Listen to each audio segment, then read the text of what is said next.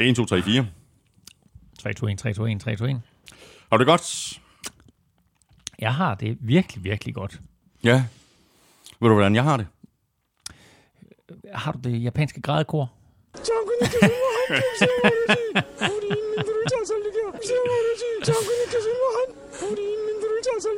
Det er præcis sådan, jeg har det.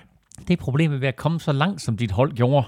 Altså, altså på et eller andet tidspunkt, der må man jo leve med, at du sidder faktisk med en trøje på, hvor der står lev med det. og øh, det er det eneste, jeg kan sige til dig, det er lev med det. Tak. Ja, welcome.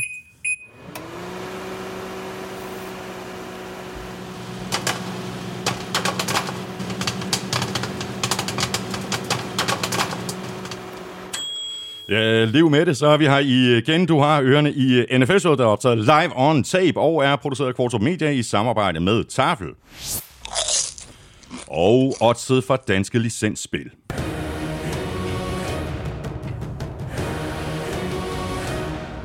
Husk, at man skal være minimum 18 år og spille med omtanke.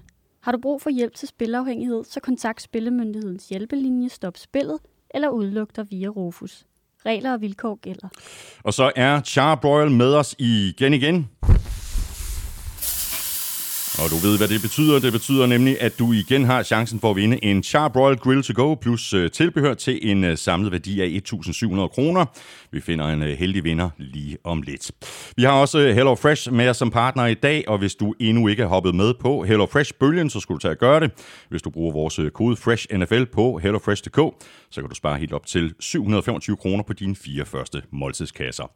Mere Hello Fresh senere her i udsendelsen, hvor vi selvfølgelig går de to konferencefinaler igennem. Vi ser så småt frem mod Super Bowl, og så runder vi også de seneste nyheder. Der er blevet ansat head coaches flere steder i ligaen, og så er der jo lige historien om ham der, Tom Brady. Og derudover så kan du se frem til en øh, spritny dækvis fra Søren Armstrong, ugen spiller for Tafel og Tips 12'eren.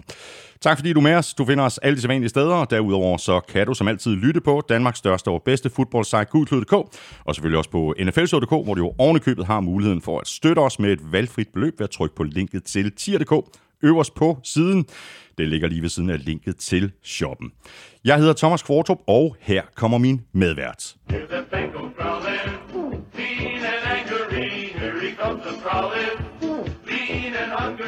Jeg havde to øh, valgmuligheder. Jeg kunne øh, ja. valgt at spille Ramets. Ja.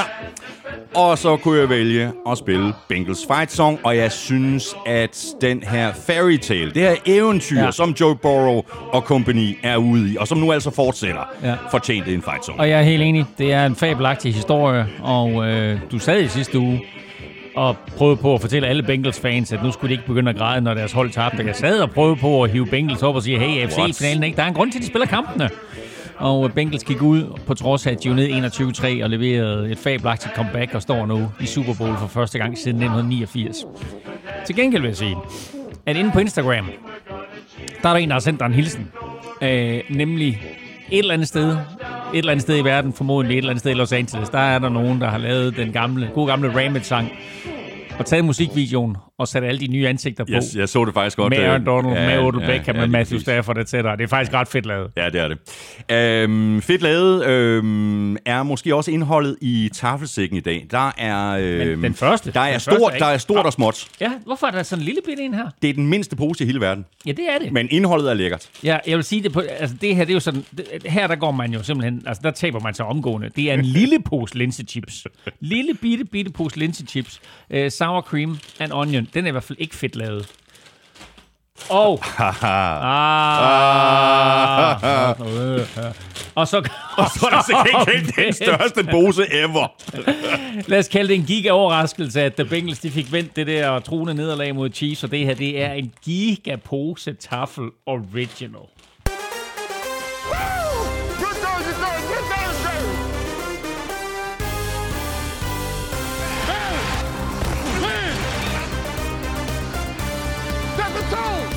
Eventyret fortsætter for Bengals. De er nu i Super Bowl, efter de slog Chiefs på udebane, og modstanderen bliver Rams, der vandt over 49ers. Joe Burrow mod Matthew Stafford. Det tegner til at blive et brag af en finale.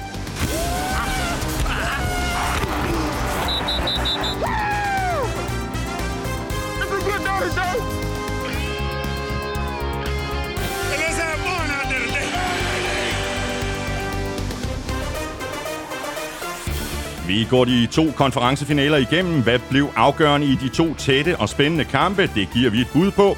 Og så zoomer vi også ind på de uh, trænerhyringer, der nu er på plads. Jeg hedder Thomas Kvartrup, og med mig har jeg Danmarks svar på John Madden, Claus Elming.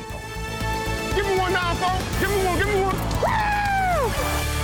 Kan vi, kan, vi, kan vi ikke finde en, der lever? Og du har faktisk en pointe jo. Du har, det beklager jeg rigtig meget. John Madden bliver hyldet uh, i Super Bowl-ugen i øvrigt, ja. Så jeg tror, det er... Og med, og med god grund. Ja, ja, helt nøjagtigt. Der kommer simpelthen en hyldest fra NFL til øh, John Madden. Ja, og så er vi jo altså klar til Super Bowl nu, øh, Elming. Vi, vi nåede ikke helt op på samme niveau her i konferencefinalerne, som vi gjorde i sidste uge i divisional-runden. Men vi fik stadigvæk underholdning for alle pengene og to super tætte kampe. Man kan sige det på den måde. Altså, vi talte om i sidste uge, at Chiefs og Bills var, var en historisk kamp, øh, og en af de bedste kampe nogensinde. Øh, men ser du på de tre andre kampe, der blev spillet i sidste weekend, og ser du på de to kampe, der blev spillet her i, i konferencefinalerne, så var de jo på det niveau. Vi fik jo to super tætte kampe. Vi, vi fik to kampe med comebacks. Den ene hold var bagud med 18, den anden hold var bagud med 10, og stadigvæk bliver der leveret comeback i fjerde kvartal, og den ene kamp går i overtime. Jeg sagde til dig i sidste uge, at Bengals og Chiefs kunne blive afgjort af, hvem der havde bolden sidst, eller ja. hvem der vandt møntkastet. Det Ja. gjorde den så ikke, fordi øh, vi fik en anden afslutning på, på den her overtime, end vi gjorde på, på Bills Chiefs overtime. Men det blev jo mega spændende, og det blev jo mega overraskende, og det blev nervepirrende, ja. og det blev helt ude på kanten af sædet. Så øh, altså bortset fra alt andet ved Super Wildcard Weekend, som ikke var super, så har vi jo fået de seneste seks kampe her. Fabelagtig fodbold. Og med de to hold, vi har i Super Bowl, der kan jeg ikke forestille mig andet, end at vi får en mega fed Super Bowl også. Og vi kommer selvfølgelig til at tale mere om det her matchup mellem øh, Rams og Bengals øh, senere her i udsendelsen, og vi laver jo også vores øh, optagsudsendelse til Super Bowl i næste uge. Bare lige helt overordnet, Elming. Hvad glæder du dig så allermest til i Super Bowl 56, altså mellem de her to mandskaber? Nå, jeg vil have sagt Dr. Dre, Snoop, uh, Mary J. Blige, etc. Har du set den der fabelagtige trailer for halftime showet? Hold set kæft, hvor er det vildt. Det bliver, det bliver et vildt halftime show uh, med en mand, der sidder klar på, på bosseren til at, til at stoppe, hver gang der bliver sagt et eller andet F eller S. Bliver det ikke sendt med delay, eller hvad? Jo, det gør den 100% et halvt minut, tror jeg. øh, jamen, øh, altså, det er jo svært at sige, hvad man glæder sig til. Altså, jeg synes jo bare, det er en vanvittig historie, at vi har øh, Joe Burrow, øh, som er den første quarterback, der er draftet nummer et, øh, der står i en Super Bowl i sit blot andet år. Øh, vi har ham på den ene side, og så har vi Matthew Stafford, der efter 12 håbløse år i Detroit, nu øh, kommer ind til Los Angeles, hvor Sean McVay håndplukker ham og tager en chance og siger, at det er nærmest Super Bowl eller bust. Ja. Og så imod alle odds, så vinder de NFC-finalen. Øh, og nu står de to drenge der imod hinanden, den unge mod den gamle. Jeg synes, det, det er en af de rigtig, rigtig mange fede historier, som der kommer til at blive brygget en hel del på i de næste 14 dage. Lige om lidt, øh, der runder vi nogle af de nye øh, head coaches i ligaen. Vi skal også omkring øh, Tom Brady, der har trukket sig tilbage, eller har han, men lige her nu, der skal vi have tændt op for grillen og have sat gang i Charbroil Barbecue bykvisen. Og det er jo her i øh, uh, Charbroil Barbecue øh, uh, bykvisen, at du har chancen for at vinde en Charbroil Grill to go, plus en taske og en øh, uh, grillpincet til en samlet værdi af 1.700 kroner. Sidste uges barbecue-spørgsmål lød sådan her. En by kendt for et tv-show om en radiostation bliver kaldt The Queen City, selvom de har en Tiger King. Og Elming, Ja, jeg sagde jo sidste uge, jeg synes, det var fornemt, men der var folk, der skrev til mig på Twitter. Jeg så det godt. Øh, om, om, om, hvor- hvordan jeg kunne synes, at det var nemt. Jeg synes bare, jeg synes, Tiger King gav den lidt væk. Men altså, de andre, de andre hints var åbenbart ikke så... der, der er nogen, der hentyd, at vi var nogle, nogle gamle idioter. Ja, gamle, gamle nisser. Ja, Ja, gamle præcis. nisser. Ja, så øh, jeg kan, ikke engang, jeg, jeg kan ikke engang huske, hvad quizzen er i dag. Det får jeg, det får selv jeg at vide lige om lidt. Så, øh, så jeg glæder mig til at høre, om, om, om, de, øh, om den er nemmere. Er, det- er det nu, jeg trækker en vinder? Øh, lige om lidt, fordi Okay, vi skal ja. lige have svaret. Det Nå, var ja. jo øh, svaret Nå, det er bare rigtigt, ja, det var- øh, Cincinnati. Cincinnati. Ja, og så lagde vi jo også en øh, opskrift op på øh, Facebook og Instagram. Elming. Øh, hvad lagde vi op? En opskrift. Nå, det er rigtigt, ja. ja det er, Er det, rigtigt. er det korrekt? Jo, det er Sådan rigtigt. lige, hvor der var sådan Jo, lige, jo, der måske var, der, lidt var også, der var også lidt hints, jo. Det er rigtigt. Ja, godt. og det kommer der hver uge. Lige præcis, og vi bliver altså ved med at lægge opskrifter op i de øh, kommende uger, så husk at tjekke vores øh, Facebook og Instagram.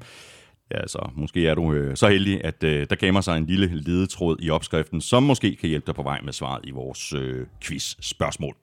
Og det er spørgsmål, det får du lige om lidt. Først der skal vi lige have fundet en øh, heldig vinder. Elming, du sidder klar med alle sædlerne.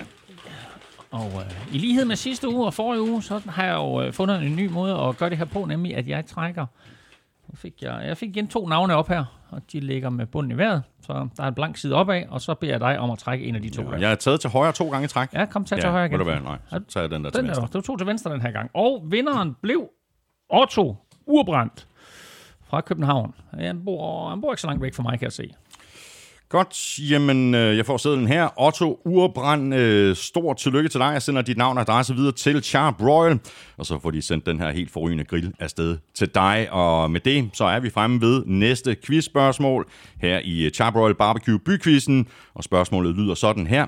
En by kendt for sine barbecue ribs med et fodboldhold, der vandt Super Bowl med præcis 50 års mellemrum. Den er til at have med at gøre, Det ikke? er den. Men jeg vil også sige, at nu jeg har jo legnet de her quizzer op på forhånd, og da jeg lavede dem, der havde jeg jo en vis formodning om, hvor langt forskellige hold ville nå. Mm-hmm. Og det er ikke gået helt efter planen. Og det er derfor, at jeg lige har streget det, det sidste del af det her Nå, spørgsmål. Ja, præcis. For det, det gav ikke mening længere. Nå, okay. Jamen, fint nok. Ja. Godt så. Godt, jamen øh, det var altså ugens spørgsmål her i Charbroil Barbecue Bykvisten. Hvis du svarer rigtigt, så har du chancen for at vinde en Charbroil Grill to Go, plus en taske, plus en lille grilltang eller grillpincet. Det hele til en samlet værdi af 1.700 kroner. Du deltager ved at sende dit øh, svar ind til mailsnabla.nfl.dk. Du skriver hashtag Charbroil og dit svar i emnefeltet. Og i selve mailen skriver du dit navn og adresse. Vi gør det igen i næste uge, når vi trækker lod blandt alle de korrekte svar. Nå, Elming, lad os så bare tale om ham der, John Brady. Øh, først der landede nyheden jo om, at øh, han har trukket sig tilbage efter 22 sæsoner i NFL. Og så kom der lige en historie om, at øh, han ikke har trukket sig alligevel. Hvad er op og ned? Spørgsmålet er, om vi overhovedet ved det sådan med 100% sikkerhed. Jeg ved det ikke med 100% sikkerhed, men jeg kan garantere, at han trækker sig tilbage på et eller andet tidspunkt. jeg tror også, at det er endegyldigt. Han trækker sig tilbage nu her. Øh, Jeg tror ikke, at han ønskede, at det skulle komme ud lørdag, og så gå ind og forstyrre al den hype, der var om AFC og NFC-finalerne. Han vil gerne have haft det ud, og jeg tror, det kommer i den her uge her. Det her er trods alt den bedste uge at få nogle nyheder ud på. Øh, I næste uge, der får vi al hypen omkring Super Bowl. I den her uge, der leder NFL lidt efter nogle andre nyheder. Øh, der er også en Pro Bowl, der skal spilles i weekenden. Så jeg forestiller mig lidt, at øh, nyheden kommer i den her uge. Der er også en helt økonomisk faktor, som hedder, at øh, Buccaneers per 4. februar skylder øh, Tom Brady 15 millioner dollars. Øh, det er så en øh, sag, øh, som der er øh, blevet trykt en, en hel del øh, artikler omkring og så videre, og som er lidt en storm i vand, fordi godt nok skylder de ham 15 millioner dollars i forhold til den signing bonus, han, han fik. Men øh, Buccaneers kan samtidig forlange den del af hans signing bonus tilbage, som han ikke opfylder. Så reelt set skylder de ham 15 millioner, men han skylder dem 16.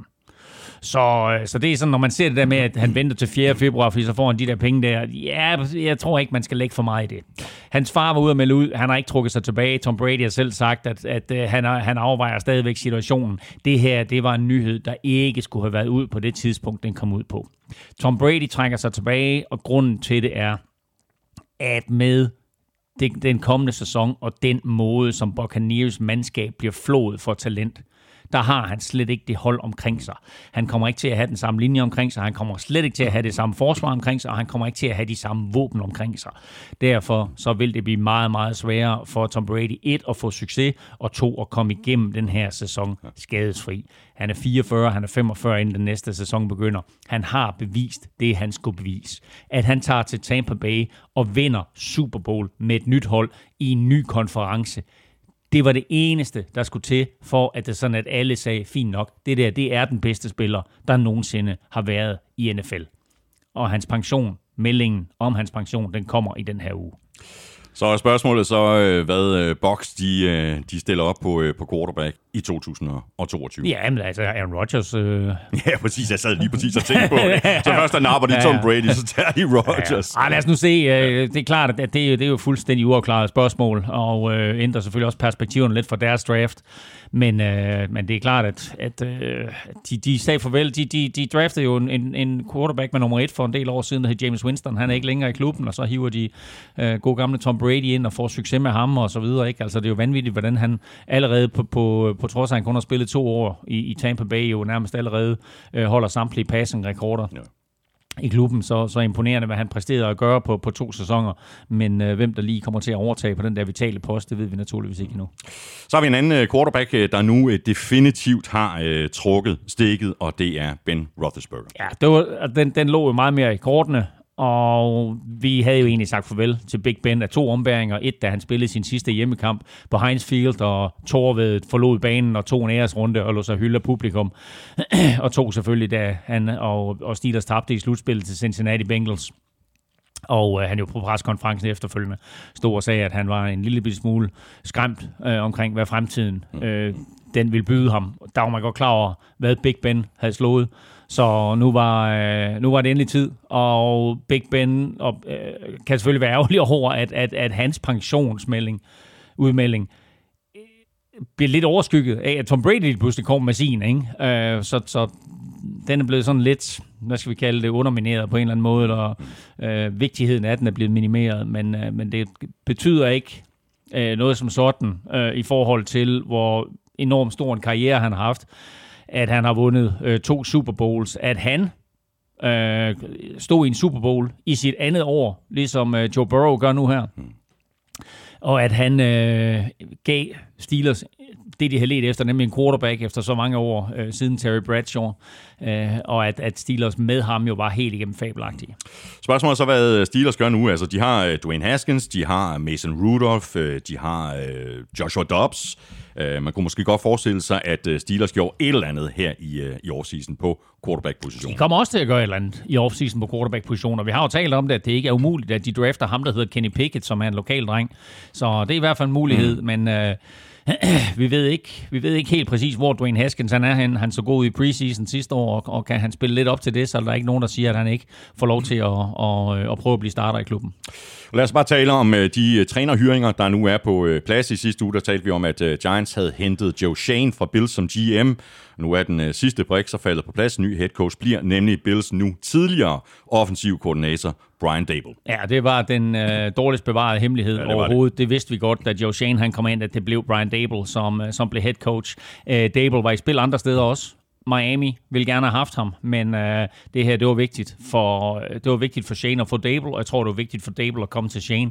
De to kender hinanden, for Buffalo har været sammen om at, at bygge det Buffalo-mandskab op, vi kender nu her. Så jeg så faktisk øh, hele preskonferencen i går med øh, Brian Dable. Øh, super, super sympatisk. To øh, New York Storm, øh, New York-pressen med Storm, hvor han øh, et var seriøs, to kom ikke med nogen løfter, og tre var sjov. Mm. Øh, så en, en fed måde at, at gå til den der på. Man kunne mærke, der var allerede sådan en eller anden form for øh, selvfølgelig den, det allerførste møde mellem den der barske New York-presse og så den nye head coach, men jeg synes, at der var en god følelse mellem dem, øh, og så må vi se, hvor lang tid han kan bevare det. Ja, det er det, men jeg tror, de har ramt plet øh, med den her hyring faktisk. Altså, jeg er vild med, med, med, med Brian Dable, ikke? og man skal bare lægge mærke til, har vi talt om så meget, at der er masser af de her Patriots-trænere, som ikke får succes nogen andre steder og så videre, og øh, man skal bare lægge mærke til, at både Shane og, øh, og Brian Dable jo har en fortid hos New England Patriots, mm. hvor de jo har lært fadet. Altså Brian Dable var, var på fem af de der Super Bowl-mandskaber for, som træner ikke for, øh, for, for New England Patriots. Så han har jo noget erfaring. Ikke? Altså, han, han, har, han har fået øh, alt det bedste fra Bill Belichick, og nu alt det bedste for Sean, Sean McDermott, og nu får han så chancen for selv at blive head coach i, i, øh, hos Giants, og jeg synes, det her det er et godt valg. Jeg synes, det er et godt match. Uh, han skal ikke flytte så langt jo, uh, fra det nordlige New York til det sydlige New York, eller New Jersey, om man vil. Så øh, jeg glæder mig til at se, hvad, hvad han kan få ud af det. Og han har jo meldt ud, at han kører videre med Daniel Jones som quarterback, og vil bygge et system op, som passer til Daniel Jones' kvaliteter. Vil ikke forsøge at få Daniel Jones til at blive en ny, øh, øh, hvad hedder han, Josh Allen, eller tvinge et eller andet system ned over hovedet på ham. Simpelthen se, hvad er det, vi har for nogle brækker, hvordan får vi det her system, hvordan, hvordan bygger vi et system, der passer bedst til de brækker, vi har. Og så har de så øh, besluttet sig for at gå øh, ind til pokerbordet i Las Vegas. Øh, de er gået all in på Josh McDaniels, der kommer til fra Patriots, og dermed så får McDaniels altså endnu en chance som head coach i ligaen, og Raiders har så også hyret en ny GM, og det er Dave Ziegler, der så også kommer til. Ja, men altså, Patriots. han gør noget godt op, Bill Belichick, ikke? Altså, han uddanner folk til at, at kunne håndtere både øh, kontorgangen og trænergangen. og her der er der altså dobbelt op fra Patriots øh, til øh, Las Vegas. Øh, Josh McDaniels får endelig chancen igen, var jo tidligere head coach for Denver Broncos uden det store held. Var også head coach i tre uger for Indianapolis Colts, indtil han fik kolde fødder og, og tog hjem til Bill. Øh, nu får han altså chancen her, og, øh, og man skal jo bare kigge på det, at øh, i den periode, hvor Josh McDaniels han ikke var hos Patriots, der øh, vandt de ikke nogen mesterskaber, men af to ombæringer har han været hos Patriots. Første gang han var der, vandt de tre. Anden gang han var der, vandt de tre. Så han har haft enormt stor indflydelse både på Tom Brady's effektivitet, på angrebets effektivitet og også på opblomstringen af unge Mac Jones. Og nu får han jo altså muligheden for at komme til Las Vegas og prøve at sætte lidt skik på en klub, som øh, et overrasket på banen i år, og to jo selvfølgelig med den her flytning til Sin City, jo har gigantiske problemer med at få øh, unge amerikanske drenge, der kommer direkte fra college, til at forstå, at det her det er professionel fodbold. Og så kan det godt være, at man er i Las Vegas, og der er masser af muligheder, men du er først og fremmest en professionel fodboldspiller, der har et job, du skal udfylde. Uh, og det er næsten den største udfordring, mm. han mhm. står overfor. Ja. Men uh, umiddelbart også et meget godt uh, match, altså i forhold til hele sådan uh, Raiders historie og, uh, og det billede, man har af, af Raiders, fordi Josh McDaniels, uh, jeg synes, han passer meget godt ind. Ja, ja det, det synes jeg ikke. Synes du ikke det? Nej, hvorfor? Jamen, fordi uh, han, uh, hele hans approach, bare, bare måden, han ser ud på. Ja, uh, hvad hedder det... Uh jeg ved det ikke. Jeg synes, han, øh, han hvad hedder det, øh, jeg synes, han, han, han er lidt for drengeagtig. Øh, altså, jeg synes, han udstråler sådan en eller anden form for altså, offensiv... Altså, han, han virker som en offensiv guru med, med, med, med sådan, altså, god til at tænke fodbold. Jeg ved ikke, om han, han har jo ikke, apropos John Madden, han har ikke noget John Madden over sig. Jeg kunne også lidt, godt, lidt godt lide... Altså, John Gruden passede på en eller anden måde også godt ind, fordi han jo havde det der bistre look. Øh, Rich Bisaccia lignede sådan lidt sådan en meksikansk gangster. Han passede også ind. Uh, jeg synes bare, du ved, der er et eller andet over Josh McDaniels look, der ikke passer ind. Men altså som head coach, og nu må vi se, om han kan håndtere alle de ting, der er udenom et fodboldhold. Øh, der må vi se, hvordan han klarer sig, men, øh, men jeg glæder mig til at, at, at, at, at se ham få sin, øh, sin, sin anden chance som head coach. Så er tingene også øh, faldet på plads i øh, Chicago. Øh, ny head coach for Bears, det er øh, Matt Eberfluss, der kommer til fra øh, Colts, hvor han har været øh, defensiv koordinator. Ja, og han har bare skabt et navn for sig selv igennem de sidste to-tre år. Imponerende, hvad, hvad, hvad han har gjort med det der Colts forsvar, hvor han har selvfølgelig har haft nogle rigtig, rigtig gode spillere at hygge sig med, og har kunne bygge et forsvar op omkring Darius Leonard med flere. Og nu kommer han til Chicago, som jo selv har rigtig, rigtig gode spillere, unge som gamle, hvor han helt sikkert vil kunne komme ind og så vil kunne forme et mandskab, der har savnet øh, lidt styring på den defensive side, siden de sagde farvel til Vic Fangio. Mm. Så jeg glæder mig til at se, hvad Matt Eberflus han kommer ind med her. Øh, fedt, at han får chancen. Øh, virkelig, virkelig et kæmpestort defensivt talent. Og så igen må vi jo så se tiden anden og se, om, om han har det, der skal til for også at være head coach. Kæmpe forskel på at være koordinator og være head coach. Og øh, Matt Eberflus har taget Øh, han har taget tilløb til det længe, og nu er han altså head coach for Chicago Bears. Og de har også fået øh, tingene på plads i Denver. Broncos har hentet Nathaniel Hackett i øh, Green Bay. Øh, spørgsmål her fra Anders Libum, der, der skriver sådan her til os. Med nyheden om, at Broncos nye head coach er Nathaniel Hackett, kan Rodgers så være tættere på et skifte til Broncos. I de tre år Hackett har været offensiv koordinator i Packers, har Rodgers spillet ganske fornuftigt, i parentes sagt på godt jysk. Og de nuværende quarterbacks i Broncos er jo ikke prangende, så kunne det være en løsning at fortsætte samarbejdet mellem Hackett og Rodgers. Vi skrev en artikel ind på Google Klud i sidste uge, og omkring seks mulige klubber for, øh, for Aaron Rodgers, og inden det blev offentliggjort, at Nathaniel Hackett han kom til Broncos, der havde vi faktisk Broncos som den bedste mulighed for, for Aaron Rodgers. Allerede sidste år, da der var alt det her polemik, der var, der var Denver Broncos jo op og vende som en mulig destination for Aaron Rodgers. Og Aaron Rodgers har ikke lagt skjul på, at Nathaniel Hackett har, har haft enormt stor betydning for hans spil over netop de sidste tre år, hvor han har været forrygende og har vundet en MVP-titel og måske er på vej til en, en mere. Så man kunne sagtens forestille sig, at hvis Aaron Rodgers, han får lov til at hoppe ud af sin kontrakt, som der var vist nok, eller vist nok måske ikke, eller whatever, lå i den der aftale, han lavede med Packers, om han kunne få lov til at forlade klubben her før 2022-sæsonen, så kunne man jo godt forestille sig, at han tog til øh, Denver Broncos. Samtidig så er Packers en lille bitte smule beknep på lønloftet, og der var en til Adams, der ikke har, har lige færdiggjort sin kontrakt, og forventes at forlange omkring 30 millioner dollars. Så man kunne også godt forvente, eller øh, ja, man kunne godt forvente, at Aaron Rodgers tog Davante Adams med sig til øh, Denver. En god lille pakkeløsning. Ja, og det er, altså det, der, der er masser af muligheder der. Men altså faktum er, at Nathaniel Hackett, offensive coordinator for Green Bay Packers, nu er blevet head coach for, øh, for, for Denver Broncos. Øh, Adam Stenavich, som var Packers offensive øh, line coach, skråstrej run game coordinator, han bliver i stedet for øh, klubbens øh, nye offensive coordinator. Han vil Hackett faktisk gerne have haft med sig øh, til Denver, men nu bliver han i stedet for i Green Bay og sørger for lidt kontinuitet. Og så er der et fedt navn her, som jeg var lidt overrasket over at se. Og det er, at i og med, at Stenevich han nu bliver øh, forfremmet fra offensive line til offensive coordinator, så skal Packers selvfølgelig have en ny offensive line coach ind. Det bliver ingen ringere end Luke Butkus. Det er Dick Butkus' nevø. Det er stærkt. Så altså den gode gamle Chicago Bears-legende Dick Butkus' nevø, Luke Butkus, er nu offensive line coach i. Green Bay Packers. Det viser også bare lidt om, at, øh, at navne kan noget i NFL, ikke? Oh, jo, det, det er et navn, det husker man det der. ikke? Og ved du ikke, hvem Dick Butkus er, så gå ind og google ham. Dick Butkus, Chicago Bears, nummer 51. Så har vi, øh, din Vikings øh, har stadigvæk ikke øh, deres nye head coach øh, på plads. De har så fået en ny øh, GM, det er Kwesi Adolfo Mensa, der har været omkring øh, Browns senest, har faktisk også øh, tidligere været omkring 49ers. Præcis, og som min bror skrev, det er Kwesi. Øh, Kwesi Quasi Adolfo Mensa. Jeg håber ikke, vi skal sige det navn alt for meget, men øh, han har netop en fortid hos 49ers, og derfor så forestiller jeg mig lidt, at der ikke går ret lang tid, så offentliggør han, at en af hans gode gamle venner, nemlig Demico Ryans, der har haft et fantastisk år som defensive coordinator for øh, 49ers, at han bliver ny head coach for Minnesota Vikings. Jeg tror gerne, at jeg ville have haft en ung coach med en ny offensiv tilgang ind som ny head coach. Men lad os håbe, at det sker på den offensive koordinatorposition. Øh, som det ser ud lige nu, så bliver det Demico Ryans. Alt kan selvfølgelig ske, der er ikke offentliggjort noget endnu, men det ligger i kortene. Og så skal de også have fundet en ny øh, head coach i øh, New Orleans. Sean Payton har nemlig trukket sig tilbage som head coach for Saints, hvor han har været siden øh, 2006, og nu må vi så se, hvad han finder på i stedet. Øh, og så bliver det selvfølgelig også øh, rigtig spændende at følge med i, hvad Saints gør nu.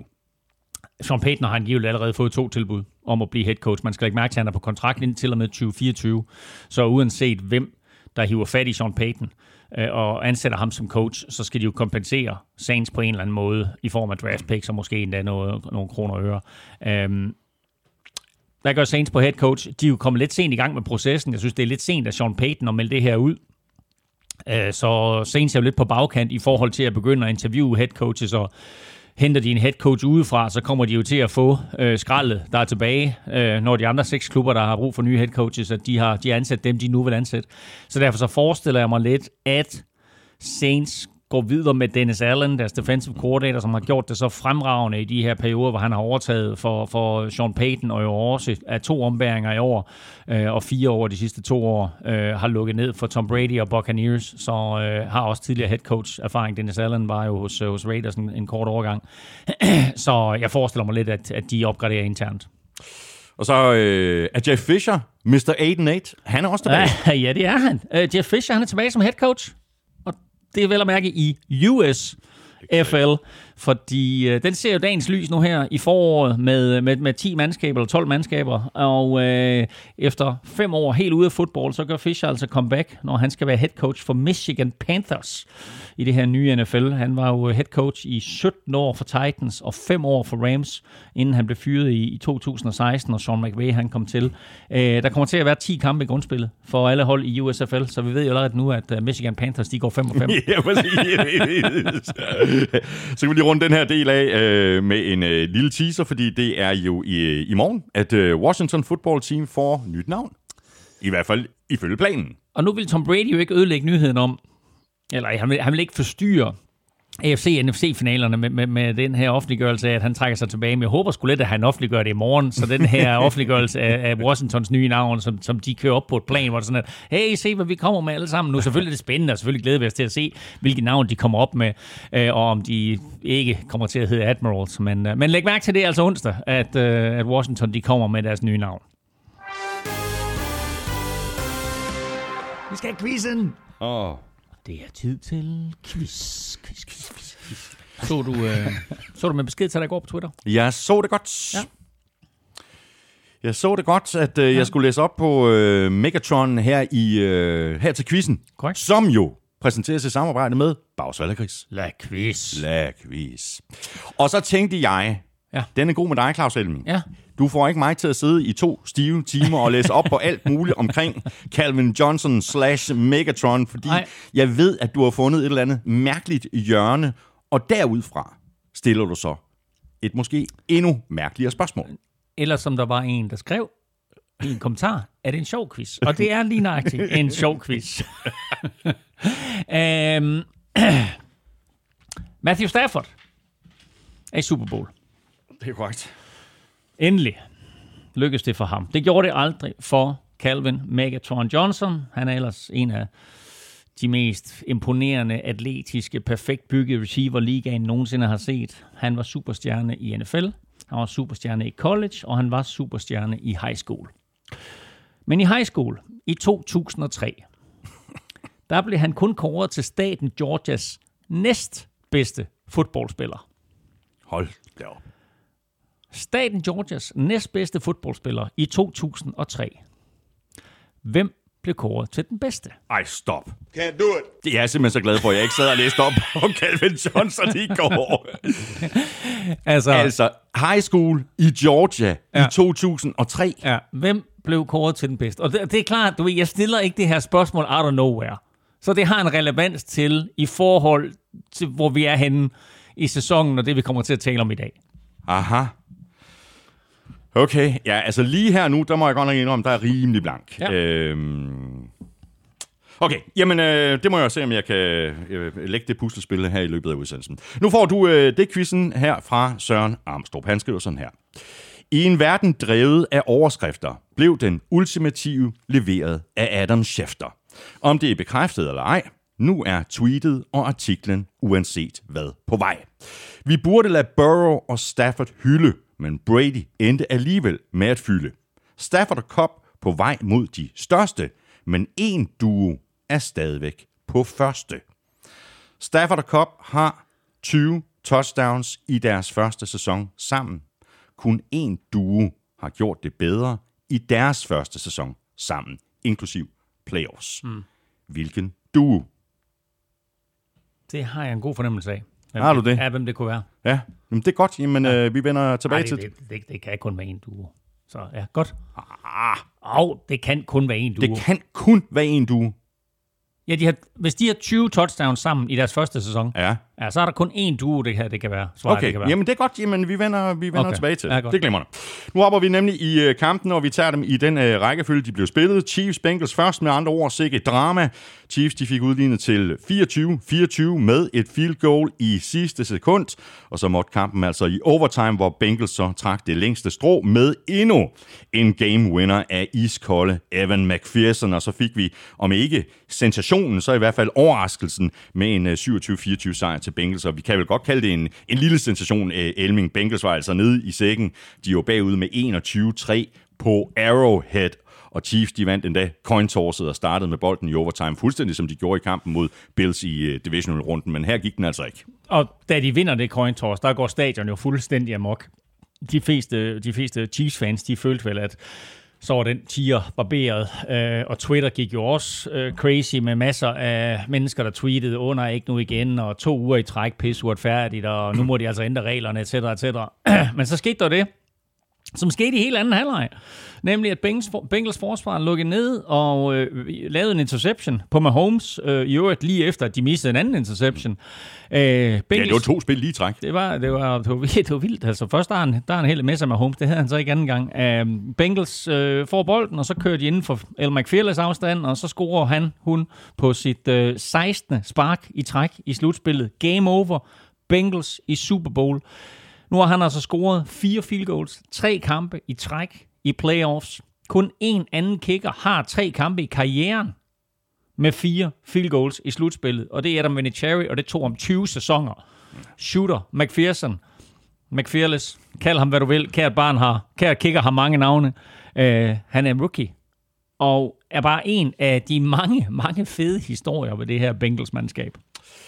Og øh, der var jo altså ikke noget som helst i, i første halvleg, der tyder på, at Bengals ville øh, ende med at vinde den her kamp. Øh, Bengals havde meget store problemer med at flytte bolden på angrebet, og på den anden side af bolden, der var Patrick Mahomes øh, brandvarm. Først der lavede Mahomes et af de her helt klassiske Mahomes scrambles, og øh, øh fandt øh, Tyreek Hill i bunden af endzone. Fantastisk kast. Og fantastisk og et catch. fantastisk catch også. Ja. Øh, og så kastede Mahomes øh, touchdowns til Travis Kelsey og Michael Hartman. Øh, bum, bum, bum, og så var stillingen 21-3. Altså på det tidspunkt, der lignede det en, en stensikker sejr til Chiefs. Det, det, det virkede til, at de bare skulle cruise igennem. Touchdown, touchdown, touchdown. Tre drives, 21 point. Mahomes var forrygende. Han kunne ikke gøre noget galt. Øh, galt? Han kunne ikke gøre noget galt. Øh, Velkommen til Herning. Ja, tak, tak, tak. Øh, og det samme med det. Galt så for Andy Reid. Øh, alle play calls fra Andy Reid var små perler, og når det ikke lige var det perfekte kald, så lavede Mahomes magi, øh, som for eksempel på hans touchdown til Kelce, hvor han jo løber lidt rundt i lommen og undgår et par taklinger, og så vipper sådan en nærmest basketball-agtig alley-oop øh, op til Kelce, øh, og der sad man og tænkte, at, øh, at Mahomes var fra en anden planet. Øh, det blev også øh, 21-3 med det øh, kast til McCall Hartman, hvor Mahomes næsten laver et øh, no-look pass, som øh, fuldstændig tager Bengals med bukserne nede. Øh, men det var jo det touchdown, som de ikke fik til sidst i første halvleg, ja, præcis. som til dels blev afgørende. ja. Bengals de fik øh, reduceret til øh, 21-10, og som du så er inde på her. En fin, så... fin lille screen og, ja, og, og, og vigtig touchdown. Ja, og tosset, ja. Så havde øh, Chiefs nemlig lige præcis øh, øh, chancen umiddelbart før pausen for at bringe sig yderligere foran igen. Der dummede de sig. Øh, de var inden for 5 linjen De kom så ikke engang derfra med tre point, altså field goal, og, og det viste sig at blive, blive dyrt. Det var et af kampens helt afgørende momenter. Jakob Mark Hansen skriver til os, øh, hvor stort et momentumskift var det goal line stop af Bengals defense lige op til pausen. Efter at have været hullet som en si, holder de jo Chiefs til tre point i mm. resten af kampen. Hashtag take the goddamn points. Ja. Øh, jeg synes, det play var lige så afgørende for Bengals, som det var tåbeligt af Chiefs. For det første vil jeg lige rose dommerne. Øh, ikke kun i den her kamp, men i begge kampe. Vi så alle de der forfærdelige flag øh, i, igennem grundspillet, også i nogle i enkelte slutspilskampe. Men jeg synes faktisk, at i de her to kampe, vi så i weekenden, der samlede dommerne flagene op, hvis det er sådan, at de lige efter de har snakket hurtigt sammen, ikke synes, at der var en straf. Mm. Øh, og de lå spillerne afgøre det på banen. Og sådan, og sådan skal det være i en slutspilskamp, jeg synes, og, og især i sådan nogle øh, tætte afgørende kampe som det her. Men The Bengals de er reduceret til 21-10, øh, der får Chiefs jo bolden tilbage øh, med 49 sekunder at arbejde med. Vi så i sidste uge, hvad Chiefs de kan gøre med 13 sekunder, så det her det er jo rigelig tid. Og de får faktisk på et dybkast, der får de jo en pass interference Jensen, som bringer bolden ned på 1 linjen øh, Og den der pass interference Altså, okay, han bliver holdt Tyreek Hill, men man kan også sige, at det pass der fra Mahomes, det var uncatchable. Mm. Så det var sådan lidt iffy flag. Men altså, fint nok, de får bolden ned på 1 linjen øhm, Der har de 9 sekunder, og tiden stoppet. Det vil sige principielt tre spil, men skal man lige lægge mærke til, ingen timeouts. De kaster incomplete på første down, hvor Mahomes bruger lidt for meget tid, men klogt nok lige smider den væk, smider den ned i jorden. Og, øh, og det giver dem så 5 sekunder. Det er tid nok til et spil, og så et eventuelt field goal. Men så på anden down, der kaster Mahomes den her tåbelige bold til Hill. Næsten bagudrettet, men i hvert fald sådan på 5 linjen Og Hill bliver taklet kort af mållinjen, men mere væsentligt, de har som sagt ingen timeout, så tiden den løber ud, og første halvleg slutter 21-10 i stedet for 24-10, eller måske endda 28-10. Kæmpe brøler ikke at komme derfra med en eller anden form for point af Chiefs. Andy Reid tog skylden efterfølgende og sagde, at han skulle have kaldt et bedre spil. Men et, Holmes tager beslutningen om at kaste den bold. Det skal han lade være med. Øh, og to, det her, det var det første tegn på, at Bengals forsvar bed fra sig, mm. og det kom til at være kendetegnende for resten af kampen. Ja, præcis, fordi de fik øh, justeret alvorligt øh, på tingene i pausen. De havde meget, meget bedre fat i anden halvleg, hvor de jo nærmest fik lukket fuldstændig ned for Mahomes og, og company, der altså kun scorede det udlignende field goal til allersidst i kampen. Og det var så også derfor, at vi, vi endte med at, at nominere Bengals defense til mm. ugens spiller. Altså Bengals secondary, bare, bare secondaryen spillede jo lights out. Ja, det gjorde linjen altså også. Øh, øh, men vel at mærke i anden halvleg, fordi jeg så kampen sammen med min gode ven og øh, DAF Hall of Famer Alex Litau, som selv var en af, af Danmarks bedste forsvarsspillere gennem tiden. Han sad hele første halvleg og brokkede sig over, at Bengals kun kom med firemand pres, og jeg prøvede at forklare ham, at øh, det var det her blueprint, der er ude på, hvordan man stopper med Holmes. Men øh, han havde en pointe, fordi når man kommer, og kun kommer med et firemandspres, så skal man også sørge for, at de fire rent faktisk får lagt pres på. Men det formåede de ikke. Uh, Mahomes Holmes havde oceaner af tid i første halvleg, uh, og pillede sådan set bare Bengals fra hinanden på de der første uh, fire angrebsserier. Uh, men uh, i anden halvleg, der begyndte Bengals pludselig at blitse og sende fem mand i pres. De begyndte at komme med nogle zoneblitzes, hvor de varierede, hvilke fire mand det var, der kom i pres. Uh, og der er mange af de der, den der type plays, som andre hold har brændt nallerne på i år. Men som faktisk forvirrede med Holmes, og måske endda til dels også Andy Reid på sidelinjen. Øh, og nu nåede presset rent faktisk ind. Jeg så en lidt interessant statistik, og det var Trey Hendrickson, som jo er en af de her nye spillere, Bengals har hentet ind i sæsonen. Han faktisk var den spiller af alle i weekenden, der havde flest pres på quarterbacken. Flere end Nick Bosa, flere end Aaron Donald. Øh, så, vi har også vi har, øh, tidligere rost ham, ikke? Også fordi, altså, det er jo ikke, fordi han får specielt mange sacks, men det er lige præcis alle de pressures, han laver. Præcis. Øh, og, øh, og, og, og det var en kæmpe forskel i anden halvleg, at Bengals de begyndte at, at nå ind og få lagt pres på Mahomes. Øh, hvis man kigger på første halvleg, og man kigger på anden halvleg, så havde Bengals intet at komme med i første halvleg, mm. men de fik stoppet, og det, som du også sagde, de holder med Holmes Company ja. til tre point i de sidste 21 minutter af kampen. Ja, fuldstændig crazy. Ikke Æh, 21, hvad hedder det, det var, det var forkert. 30 plus 6, 36 minutter af kampen. Mm. Sidste 36 minutter af kampen, der holder dem til tre point. Mm. Chiefs øh, første fire angreb var på 84 yards, 75 yards, 72 yards og 80 yards. Altså det kørte, kørte fuldstændig som smurt, som en, som en, en varm kniv gennem blødt øh, smør. Altså lige bortset fra, at de så ikke fik øh, point ud af den fjerde angrebsserie.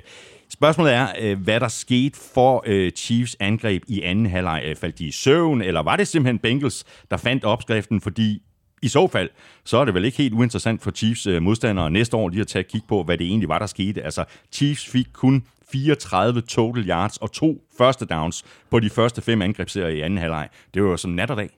Ja, og du var selv lidt inde på det, og vi har talt en hel del om det mange gange, nemlig at et af de vigtigste aspekter ved at være træner er evnen til at justere i pause, når man skal lægge mærke til, at det hele det skal være på 12 minutter fra der er fløjt af, og man forlader banen, til man er tilbage på banen igen.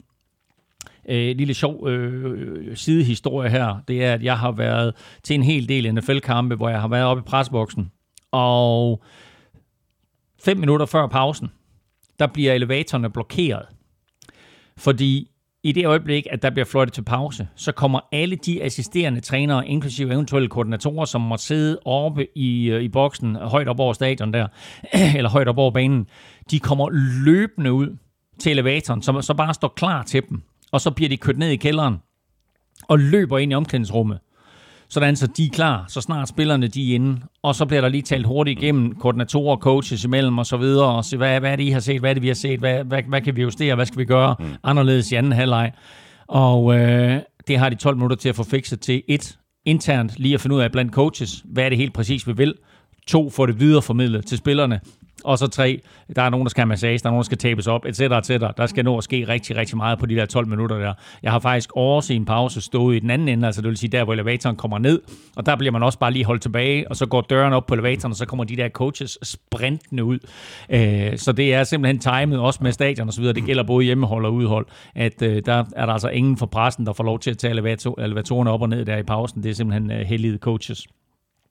Men øh, øh, en mand, som jeg ikke tror, vi har nævnt en eneste gang i NFL-showet, som i ever, ever, det er Lou Anarumo.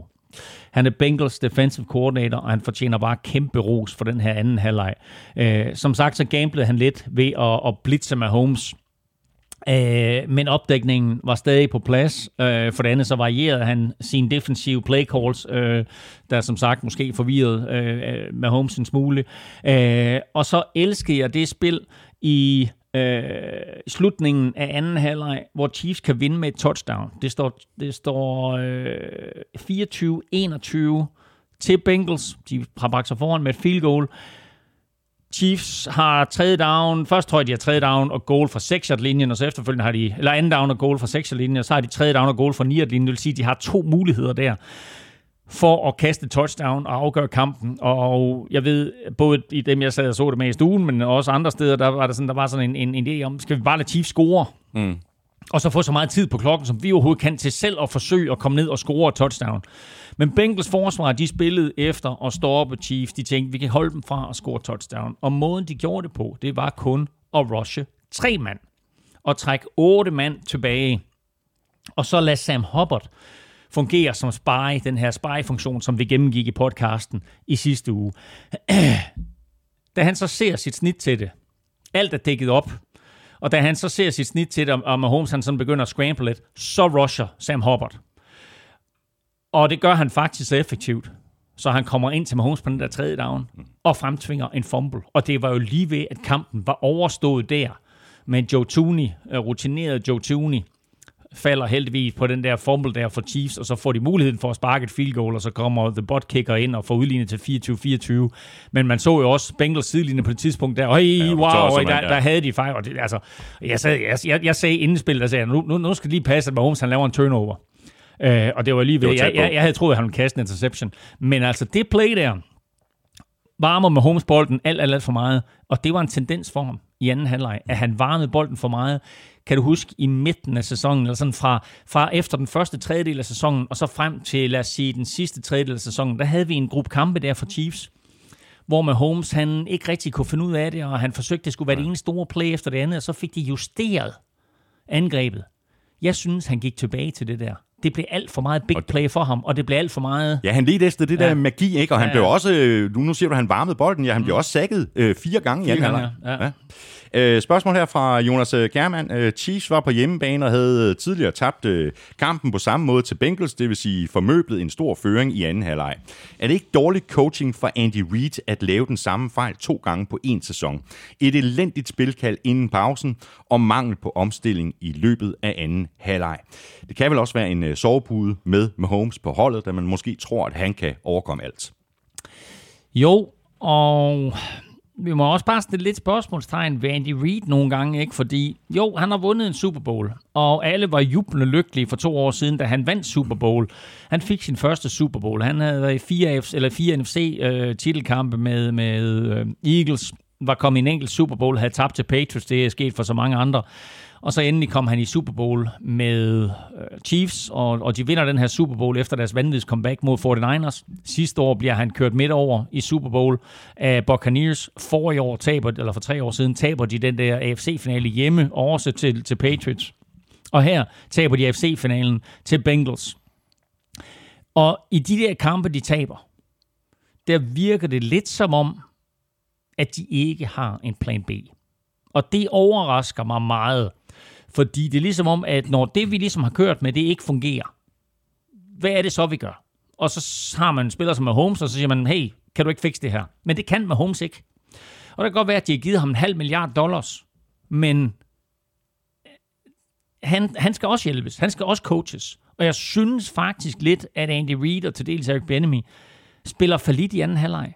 At det bliver, det bliver for tilfældigt, og det bliver for uorganiseret, de har en 21-3-føring. Hvorfor tager de ikke bare det field goal før pausen, i stedet for at de partout skal score touchdown, ikke bringe sig foran 24-10, og, og så sige, hey, jamen altså, nu går vi til pause med, med en to touchdown-føring her, ikke, og så videre, og så kører vi den her stille og roligt hjem, vi er det bedre mandskab. Men, øh, Men det var de ikke igen. Nej, eller? altså, og jeg, jeg synes, at det er lidt ærgerligt for, for, for Andy Reid, fordi vi alle sammen på en eller anden måde holder af ham, at, øh, at han her igen bliver udstillet, og det er jo ikke personligt ham, der bliver udstillet, men det er jo hele, hvad skal vi sige, den organisation og det hold, han har bygget op, at de ikke formår at vinde den her kamp. Samtidig med, at øh, Bengals øh, forsvar fik øh, meget bedre fat i anden halvleg, så gjorde Bengals angreb jo det samme. At det virkede simpelthen til, at øh, Joe Burrow han fik mere og mere selvtillid, sådan som øh, kampen den skred frem.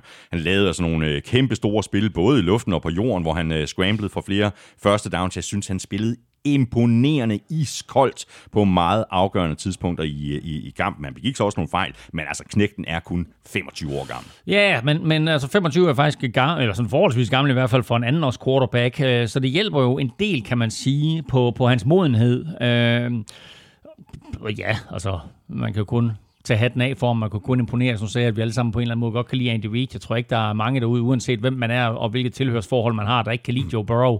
Altså, øh, han udstråler bare et eller andet fedt, ikke? Øh, og han spiller forrygende. Også hans, hans måde at reagere på, da sejren er i hus, helt stille og roligt. Jamen, altså, han- Joe Cool igen, ikke? Ja, jamen, han er iskold. Han, så, men han er fed. Jeg synes, han er en fed fyr, og han er en god repræsentant for, for, for det, vi, vi, vi er, har i vente her i, i årene fremover. Uh, vi kunne godt have nomineret ham uh, til, til ugens spiller. Uh, han havde flere vigtige løb i, i anden halvleg. Uh, tre løb har han for, for første down på scrambles. Uh, og øh, flere gange, der slipper han jo lidt overraskende ud af hænderne på Chris Jones, øh, og øh, så fik han mere og mere selvtillid øh, og tillid til øh, sin offensiv linje, og mere og mere selvtillid i, i, i sin højre arm der, som, øh, som kampen den skred frem. Og så har vi jo talt rigtig meget om øh, uh, Jamar Chase i løbet af sæsonen, uh, og ham havde øh, Chiefs så besluttet at gøre alt, hvad de kunne for at holde styr på. Det lykkedes så også et uh, langt stykke hen ad vejen. Uh, Chase greb seks bolde for 54 yards. Det var så også ham, der greb touchdownet og two-point conversion, der udlignede til 21 21, så helt styr på ham havde Chiefs altså ikke. T. Higgins havde også en rigtig flot kamp. Seks bolde for 103 yards. Husk tilbage på, at vi talte om, at uh, Chase jo havde de der 266 yards og tre touchdowns sidst de mødet, så det ville Chiefs jo på ingen måde tillade igen, så de havde konstant dobbeltopdækning på ham. Det tog faktisk lidt tid for Burrow lige at finde ud af, hvordan han skulle håndtere det, og så hjalp det jo ikke, at uh, tight end CJ Osama, han udgik tidligt med en knæskade, og han er jo nok desværre tabt for Super Bowl. Der er sådan lidt melding omkring, at han måske når at blive klar, men det tvivler altså på. Uh, og så begyndte Tyler Burrow også at ramme Tyler Boyd, der greb fire bolde. Boyd har jo kun tabt en enkelt bold hele sæsonen. Han har grebet 77 ud af 78 mulige bolde øh, gennem grundspillet og slutspillet. Og som du siger, så begyndte T. Higgins at lave store spil. Han griber øh, seks bolde for lige over 100 yards. Og de der, de flytter bare kæderne gang på gang. Han har to catches i overtime på henholdsvis 9 yards og 8 yards som så gør det lidt nemmere for, Joe, for, for Bengals at hamre Joe Mixon op igennem midten. Og der kunne man også se, at i slutningen af fjerde kvartal og i overtime, der begyndte... Der var en ting, som, som jeg sad og brugte mig over hele kampen. Øh, og det tror jeg alle, der sad i stuen med mig, gjorde også. og Jeg er ret sikker på, at alle de Bengals-fans, der, der var, både var på stadion og sad hjemme i stuerne og så det var, hvorfor blev Bengals ved med at løbe bolden på første down? De løb bolden på første down igen og igen og igen og igen, og det gav en yard, det gav to yard. Jeg sagde, men gør nu et eller lad nu Joe Burrow kaste på første down. Jeg prøver at variere. Det er, det er så uambitiøst, det der. Og, altså, du, tager, du fjerner bare en down, ikke? Og så løber for en, down, for løbet for en yard, så har du brugt en down, jamen fint. Okay, så ved du, at du på anden og tredje down skal have 10 yards, ikke? Altså, hvor, hvorfor ikke Ja, og så skal du ud og kaste. men på den måde, som kampen den udvikler sig på, så ender det jo rent faktisk med at være sådan lidt en Derrick Henry-strategi. Fordi Chiefs forsvar blev trætte. Og i slutningen af fjerde kvartal og i overtime, så fik øh, Joe Mixon lige pludselig 4 og 7 og 8 og 10 og 15. Og de kan ikke stoppe ham i overtime. Så da, da, da Bengals får bolden tilbage efter den interception, så giver de bolden til Joe Mixon og laver de der kast til T. Higgins. Og Chiefs kan ikke stille noget op, og bum, så står Bengals nede på 13 linjen og kan afgøre kampen. Altså, hatten af. Det, jeg tror ikke... Jeg, jeg er svært ved at se, at det var sådan en filosofi, de gik ind til kampen med. Men det virkede. Anders Korts øh, skrev til os i går på, øh, på Twitter, øh, det er vel det, der gør NFL til NFL. Og så linkede han så til et øh, tweet, hvor der stod, at øh, Joe Burrow blev draftet til et hold, der gik 2 og 14 året før. Den dårligste record i NFL. Så rev han korsbåndet over i sin rookie-sæson. Der vandt Bengals fire kampe, og nu her et år senere, så er Burrow og Bengals klar til Super Bowl. Det er jo også helt crazy, ikke? Jo, og han har haft en af de mest imponerende treårsperioder for nogen fodboldspiller nogensinde. Han vandt college-mesterskabet i 2019. Han blev finale-MVP i 2019. Han blev kåret til årets bedste college-spiller i 2019. I en sæson, hvor han kastede 60 touchdowns og 6 interceptions. Han blev draftet etter i 2020, smadrer korsbåndet, øh, eller to, ja, 2020, smadrer korsbåndet, og nu her i 2022, eller kan vi sige efter 2021-sæsonen, øh, så står han i Super Bowl. Jeg har allerede givet dig den ene, men kun to quarterbacks er startet i Super Bowl i deres anden sæson. Ved du hvem? Øh, Udover Roethlisberger. Ja, så Big Ben Joe Burrow, hvem er den sidste? Bum, bum, bum, bum, bum, bum. I andet år, i sit andet år. Ja. Øh, Brady, hvor... Ja, men han var, fa- han, han var faktisk i sit øh, første år som starter jo. Ja, det er rigtigt. Øh, nej, pas. Hvem? Øh, Dan Marino. Ah, Ja. Øh, så øh, så det, er, det, det, det er et fint lille selskab, han er kommet i der, øh, Joe Burrow. Det må man sige ja til. Øh, og så er det også øh, noget af en øh, vild øh, rutsjebanetur, som øh, Zach Taylor har taget. Alle taler om, at han burde øh, fyres. Vi har også talt om det i, i flere sæsoner. Altså på, tidligt i den her sæson, øh, sidste år, forrige år, talte vi om, at han burde øh, blive fyret, og nu øh, skal han vel nærmest indgå øh, blandt øh, topkandidaterne til at blive coach of the year. Ja, jeg kan ikke rigtig se, hvem det ellers skulle blive. Altså Matt LaFleur er selvfølgelig en mulighed, og ellers så synes jeg, at den eneste anden kandidat, det måske er Mike Rabel fra Titans, og, og helt ærligt, så havde han øh, næsten for godt et hold i forvejen til at kunne blive valgt, selvom Titans selvfølgelig nåede op og bruge øh, 90 spillere i år, hvilket er fuldstændig vanvittigt, og jo også gjort imponerende på trods af, af, af skader og corona. Men altså, Zach Taylor ikke, altså fra 2 og 14 til 4, 11 og 1 til Super Bowl, og fra kandidat 1 i trænerfyring til Super Bowl coach, det er noget mere imponerende end alt det andet, der er sket i ligaen i år. Øh, det kan godt være, at Burrow og Chase og McPherlis, de er Askepot-historier, men det er Zach Taylor altså også. Øh, og jeg synes næste, jeg synes faktisk, helt ærligt, jeg synes faktisk næsten, det ville være pinligt, hvis han ikke blev valgt til coach of the year. Fuldstændig enig. Det her, det var så ikke en, øh, en del af planen for Chiefs og Andy Reid selvfølgelig. Øh, Når de så får øh, sundet sig lidt, øh, så skal de jo selvfølgelig helt overordnet være godt tilfreds med, med, med den her sæson. Ikke mindst med tanke på, hvordan forsvaret udviklede sig i løbet af sæsonen. Altså, det er jo noget, de kan tage med over til, øh, til næste sæson. Og så er de måske også blevet klogere efter den her kamp på, at de ikke bare kan lægge alt over Ja. på Mahomes og så ja. sige, Nå, ved du hvad, hvis vi har problemer, så tryller du bare. Ja. Øhm, jeg tror, det øh, de skal tænke på lige nu, det er præcis det, du er inde på der. Det er, hvordan undgår vi at kollapse på den her måde. Det blev alt, alt, alt for meget med Holmes, som på en eller anden måde øh, freelancede, og fordi han havde så stor succes med at freelance i første halvleg, så øh, blev han mindre disciplineret i anden halvleg. Jeg kunne godt have tænkt mig at se ham være mere disciplineret i lommen. Det er også den måde, de har haft succes på her, da de endelig fik styr på det, både defensivt og offensivt i sæsonen der var han mere disciplineret med Holmes. Her, der, der som jeg sagde lidt tidligere, han, han falder tilbage til sådan nogle af de der gamle tendenser, og så løb han forvildet rundt og blev sækket fire gange, kaster to interceptions. Det ene førte til touchdown i tredje kvartal, og den anden førte til det afgørende field goal øh, i overtime. Så det er i hvert fald en af de ting, som jeg synes, at, at de skal have fokus på nu her til, øh, til, til, til den kommende sæson. Øh, de er jo på vej til at cruise mod Super Bowl, og så lader de det simpelthen øh, falde, falde ud af hænderne, og, øh, og, og det falder lidt tilbage på Andy Reid. Det skal de have styr på, hvordan at det er sådan, at, at, de, øh, at de undgår, fordi det er et vanvittigt talentfuldt mandskab. Øh, de har alle brækker på plads, og jeg tror faktisk kun, at Chiefs bliver forstærket til den kommende sæson. De står ikke til at miste ret mange spillere. Øh, Orlando Brown, offensive tackle og free agent, ham skal de nok finde en eller anden måde at beholde på. Det samme gælder for Tyron Matthew og Melvin Ingram. Resten af spillerne, der er på kontraktudløb, øh, de kan erstattes alle sammen. Øh, og så er der et lille rygte om, at Chiefs gerne vil have fat i Odell Beckham Jr., så det bliver selvfølgelig sjovt at holde øje med øh, efter Super Bowl. Men øh, ellers så tror jeg, at, øh, at de skal kigge tilbage på, på den sidste halvdel af sæsonen, og så sige, hvad var alle de ting, vi gjorde godt? Mm. Og så finde ud af, hvorfor var det, vi, vi kiksede igen? Fordi det her, det burde ikke have været en kamp, som Chiefs de tabte. Chiefs offseason er med andre ord i øh, fuld gang, og Chiefs de har pick nummer 30 i draften. Bengals er altså videre til Super Bowl, hvor de møder Rams i LA, og vi taler selvfølgelig om øh, Rams sejr over 49ers lige om lidt. Og når vi har gjort det, så ser vi også så småt lidt frem mod Super Bowl.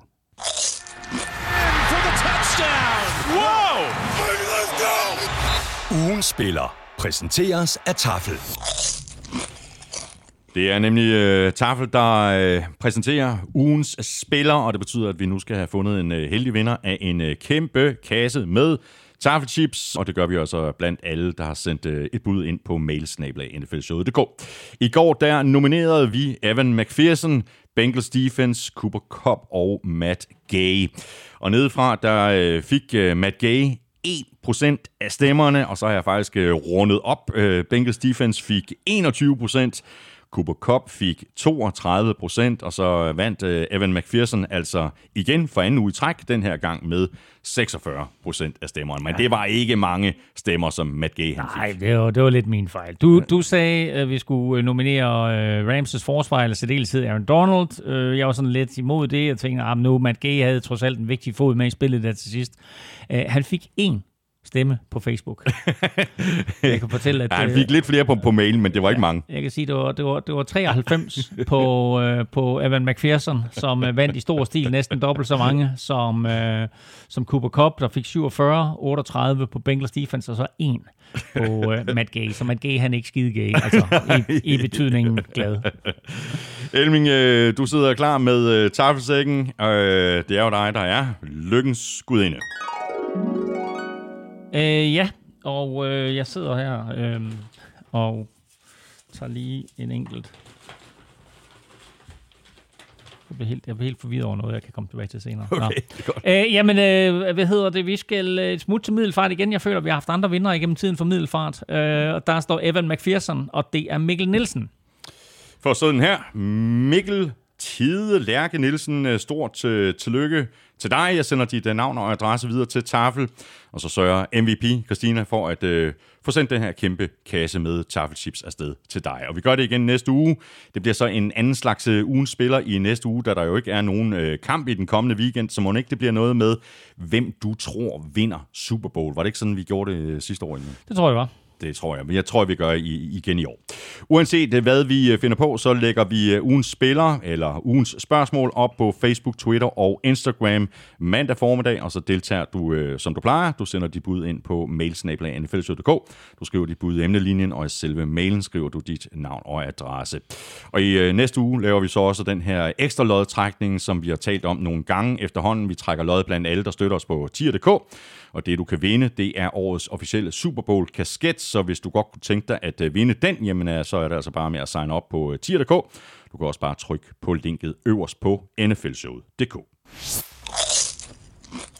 Og så er vi så øh, fremme med den kamp, som jeg ikke har den øh, helt store lyst til at tale specielt meget om, men det slipper jeg jo så ikke for. Rams de fik øh, endelig skovlen under 49ers efter seks nederlag i træk. Rams vandt med 2017 og er altså klar til at spille Super Bowl på hjemmebane. Øh, lidt en, øh, en underlig kamp, synes jeg ikke, fordi Rams vandt, men det var mere måden, det skete på, fordi Rams kom jo øh, klart bedst fra start, sådan rent øh, spillemæssigt. De producerede langt mere på angrebet, end 49ers gjorde, især i første halvleg. De havde også bolden øh, klart mest, men alligevel så var det Niners, der førte ved pausen 10-7, og den øh, føring udbyggede de så til 17-7 i tredje kvartal.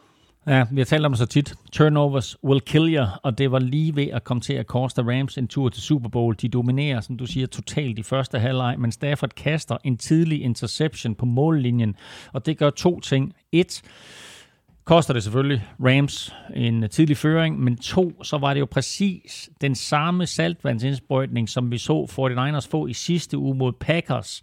Øh, starten på de to kampe var nærmest identisk. Mm. Rams og Packers tværer ned af banen, og det ligner et blowout, og så siger 49ers forsvar, hov, hov, hov, hov, hov, hov, vi er også med her. Øh, og øh, så kan man sige, at desværre til sidst for 49ers endte det med at blive deres turnover, som blev afgørende. Mm. Fodboldkampe bliver jo øh, afgjort af de spil, der bliver lavet. Det siger sig selv. Øh, fodboldkampe bliver så også afgjort af de spil, der ikke bliver lavet. Og må ikke, at uh, 49ers safety Jaquaski Tart uh, skal sove nogle gange, uh, før han ikke længere har mareridt over den interception, som han på en eller anden måde ikke lavede, mm. uh, og som sandsynligvis ville have lukket kampen til 49ers fordel. Det var et rigtig skidt kast af, af Matthew Stafford. Ja, lad os lige tage kastet først, fordi det her det har jo faktisk været tilbagevendende tema for Stafford her i podcasten i, igennem den sidste halvanden måned. Altså øh, Staffords personnummer siger fødselsår 1988, det vil sige, at han er 33, og burde vel egentlig sådan stadigvæk have evnen til at fyre raketten af øh, som man siger. Men, øh, men han mangler lige den sidste kraft i sin dybe skud. Det bliver værre at være det her. øhm, og det har enten kostet Rams, eller været tæt på at koste dem.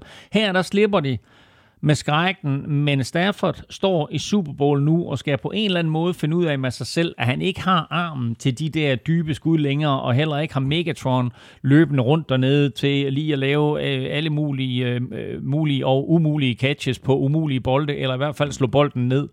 Øh, og så til selve Tarts interception, eller ret og mangel på samme, big players make big plays, og det her, det kunne have været et kæmpe spil, men øh, måske, måske var det jo næsten for nemt. Altså bolden er kastet lige til ham, og han får slet ikke styr på, på kroppen og hænderne, og øh, der er nok en grund til, at han spiller defensive back og ikke receiver i NFL. Øh, 49ers er foran 17-14, og en interception der kunne måske have afgjort kampen for dem, men lad os slå fast, der var 10 minutter igen, mm. og indtil ville have været afgjort, men det var klart en kæmpe misset mulighed for 49ers. Spørgsmål her fra Jens Møldrup. Øh, Jaguars Tart får sin del af opmærksomheden for 49ers nederlag til Rams, men der er noget andet, der undrer mig. Mens forsvaret lukkede til Adams fuldstændig ned i sidste uge, fik Cooper Cup gang på gang lov til at konvertere tredje down og lang. Hvad er jeres øh, holdning? Øh, burde man have gjort mere for at stoppe netop ham? Forsvaret skal jo ros for at nå til third and long gang på gang. Ja.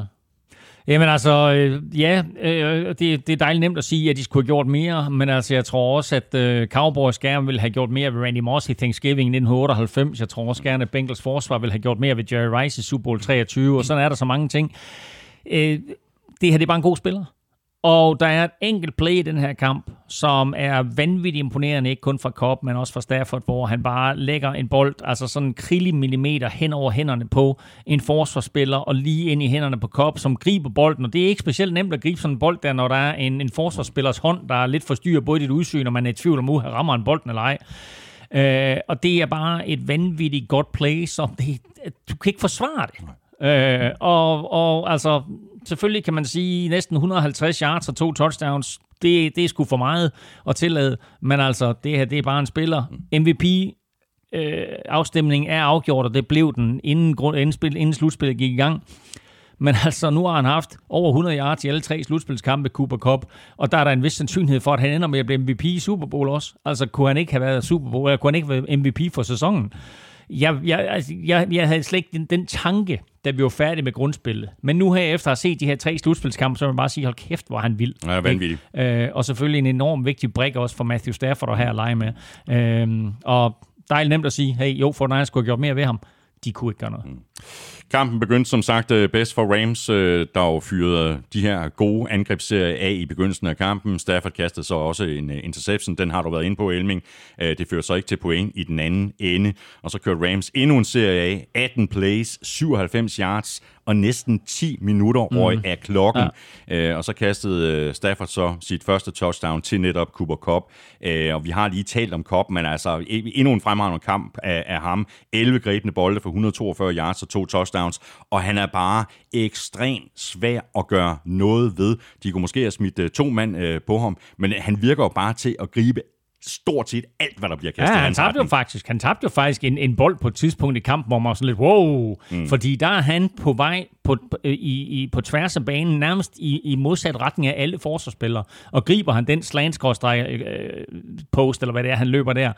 Øh, så tror jeg sgu, han scorer touchdown. Mm. Øh, men den taber han. Og der stod han også lidt og kiggede på sine hænder, og Matthew Stafford tog sig lige til hovedet, for de begge to var klar over, det, det, det var et kæmpe spil.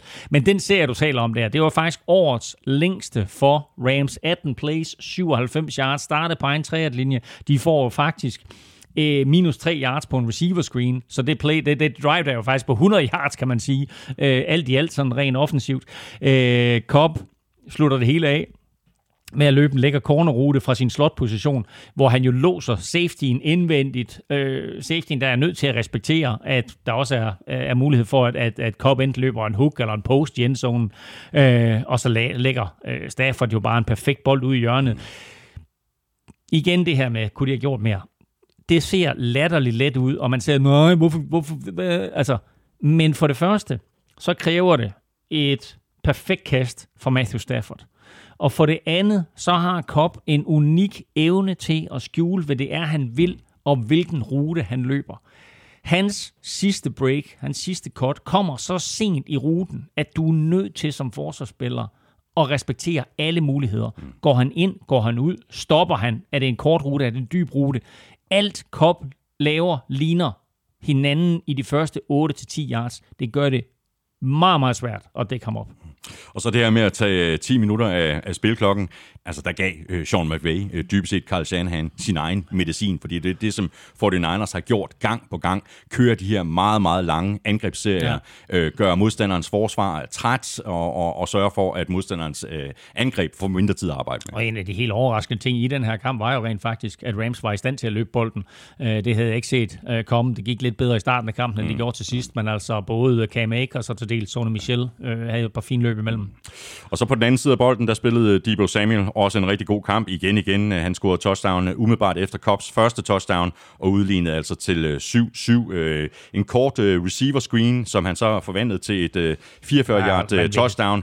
Ja, han er altså svær at få fat i, når han først har fået fart i stængerne. Han er ekstremt eksplosiv. Ja, altså 49ers ikke i Super Bowl, og det kan Debo Samuel næsten være allermest ked af. Uh, 49ers sæson lignede noget, der var på vej i skraldespanden ret tidligt, sådan efter en 5-6 spilleuger, og der gjorde Kyle Shanahan pludselig Debo til øh, halv running back, vi har kaldt det OW, offensive weapon, øh, og derfra der vandt de 10 ud af 13 kampe, inklusiv to i playoffs. Han er så vild at se på, øh, og det touchdown, han scorer, er jo også bare vildt imponerende. Og jeg synes faktisk, at måske ud over Cobb, så var han banens bedste spiller i søndags. Og så må det have været frustrerende at være Sean McVay på det tidspunkt i kampen. Altså, de fik simpelthen for lidt ud af det, Rams, rent scoringsmæssigt i forhold til, hvor meget de havde bolden. I slutningen af første halvleg, der brændte Matt Gay mm. så et field goal forsøg, og det gav så for den Niners tid nok til at komme i field goal afstand selv, og her var Robbie Gold endnu en gang sikkerheden selv, og så blev Jalen Ramsey super gold. Ja, det ved jeg ikke lige. Øhm, altså, hvis vi tager alle de der øh, statistikker omkring at have bolden, så var Rams totalt dominerende. Øh, Rams, de havde 76 yards mod 49ers, blot 50. Øh, Rams havde bolden i små 36 minutter mod 49ers 24. Det siger selvfølgelig et om det der, du selv sagde med, at de var i stand til at køre lange angrebsserier af. Men altså, når man så siger, at Rams angreb havde bolden i 36 minutter, så skal man også lige vente den om og sige, så var 49ers forsvar altså Orse på banen ja. i 36 minutter. Og lidt ligesom vi talte om, at Chiefs forsvar blev trætte, så blev 49ers forsvar trætte, og det blev afgørende i fjerde kvartal. Rams havde 400 yards imod 49ers 280. De var langt bedre på tredje down, og mest overraskende, så havde de flere, flere løbeyards i den her kamp, end 49ers havde. Rams havde 70 mod 49ers 50 yards, altså 50 yards af 49ers i en hel kamp. Det synes jeg næsten er den mest afgørende statistik overhovedet for den her AFC eller NFC-finale. Øhm, og alligevel, så fører Fort Niners 10-7 med pausen, og de får, får en 17-7 i fjerde kvartal men øh, kunne altså ikke holde fast. Og øh, som sagt, jeg, jeg ved ikke, hvad der gik galt oven i bøtten på Ramsey med det der med, med Robbie Gold. Ved du, hvad der skete? Det eneste, jeg ved, det er... Altså, jeg, hvis, jeg tror, det har et eller andet at gøre med, at øh, Robbie Gold øh, stod og varmede op før kampen og sparkede lige hen over hovedet Nå, på, der, på, på, ja, nogle Rams-spillere. Okay, okay, ja, ja. Jeg, jeg tror, det var det, han... Ja, øh, jamen, det gjorde han vist også i sidste. Det er også lidt provokerende, men altså, han, han stoler så meget på sig selv. Han, der var noget med, var det ikke i sidste... Hvem var det, de spillede mod i sidste uge for Niners? Hvem var det, de slog der? Packers. Det var Packers. Der stod han også under opvarmningen og sparkede hen over Packers indløb og sådan noget. Ikke? Altså, behøver du virkelig det? Ikke? Men altså, Ramsey er, er lidt en skål, øh, og så skulle han lige gå hen og, og skubbe lidt til en kigger der, hvilket er tåbeligt. Ja. Du er lidt inde på det, Elming. I anden halvleg, der kom øh, for Niners foran med øh, 17-7. Det var så på et øh, touchdown fra Garoppolo til George Kittle. Rigtig fin angrebsserie i øvrigt. Rigtig flot touchdown. Men damn, nogle af de kast, uh, Garoppolo havde undervejs, det kunne altså være endt skidt flere gange. Og det er jo helt tydeligt, at det var strategien fra Rams vi stopper 49ers løb ja, ja. og tvinger ja, ja. Garoppolo til at kaste bolden. Ja, og, og det er altså ikke den der gameplan, som Carl Shanahan går ind til kampen med. Rams havde lyttet til NFL-showet. Det havde 49ers tydeligvis ikke. Kan du huske, hvad jeg sagde til dig i sidste uge? At, hvad skulle de skrive ind i Things to Avoid-manualen? De skulle skrive Garoppolo du skal ikke løbe ud til din højre side og kaste bolden. Og det gjorde han flere gange. To gange er han jo uhyggeligt tæt på at blive interceptet, efter at han scrambler ud til sin højre side og forsøger at kaste bolden. Begge gange, der, der slipper han jo med skrækken.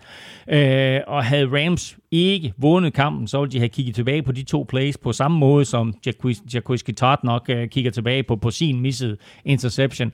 Øh, det var ikke god plays af Garoppolo, og han slipper heldigt fra det, men altså på en eller anden måde, så jeg er ked af, jeg ved godt, du ikke vil høre det her, men kampen endte, som den burde ende.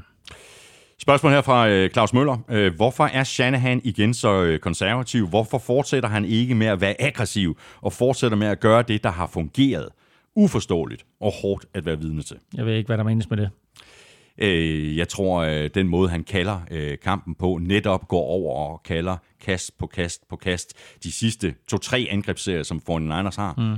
de får jo stort set ingenting. Jo, de får noget på den tredje sidste ja. angrebsserie, hvor de kommer op og, og kommer op og har mm. en, en fjerde down og to, der vælger de så at bonde, i stedet mm. for at være aggressiv mm. og gå på den på mm. fjerde down. Mm. Og på de to sidste angrebsserier får de jo ingenting. Nej, nej. Men og, altså, det er, og det er udelukkende jeg, kast. Jeg, jeg, jeg gentager lige.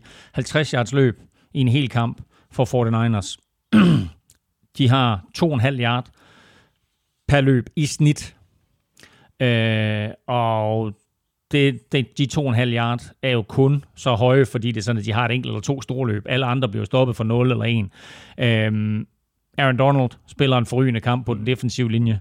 Øh, der er andre på den her defensive linje og, og linebacker-position for den sags skyld for Rams, som er med til at gøre, at 49ers ikke kan spille det spil, de gerne vil. Du står i en situation, hvor du er foran 17-14. Du har bolden på midterlinjen. Det er fjerde down og to. Der spiller du konservativt. Øh, og de vælger, de vælger øh, at ponde bolden der. Jeg er helt med på den. Altså give Rams så lang en bane at arbejde med. Du har et skide godt forsvar. Stol på, at du kan stoppe Rams, når de har 90 yards at arbejde med. Men øh, det lykkes ikke. Altså, øh, og måske kommer Carl Shanahan til at kigge tilbage på den her, som han kommer til at kigge tilbage på, på 28-3-skandalen i Super Bowl, og som han måske kommer til at kigge tilbage på den Super Bowl, de tabte Chiefs. Hvorfor er det, at, at vi taber de her kampe? Hvad er det, vi gør galt? Er det noget med os? Mm. Eller er det bare modstanderen, der er bedre i de givende situationer? Er jeg for konservativ? Det kan da godt være, men altså, jeg synes, sådan som kampen udviklede sig, sådan som de spillede, og den måde, deres sæson er på, og den måde, deres hold er skruet sammen på, der var det jo den rigtige måde at spille på. Det her det var jo en øh, kamp, der på mange måder blev øh, defineret af de to holds øh, forsvar. Øh, det var så også stjernerne på Rams angreb, der stemplede ind, især i fjerde kvartal, afgjorde kampen til Rams fordel. Stafford, Cobb, Odell Beckham Jr. og faktisk også Kendall Blanton, der greb fem bolde for 57 yards.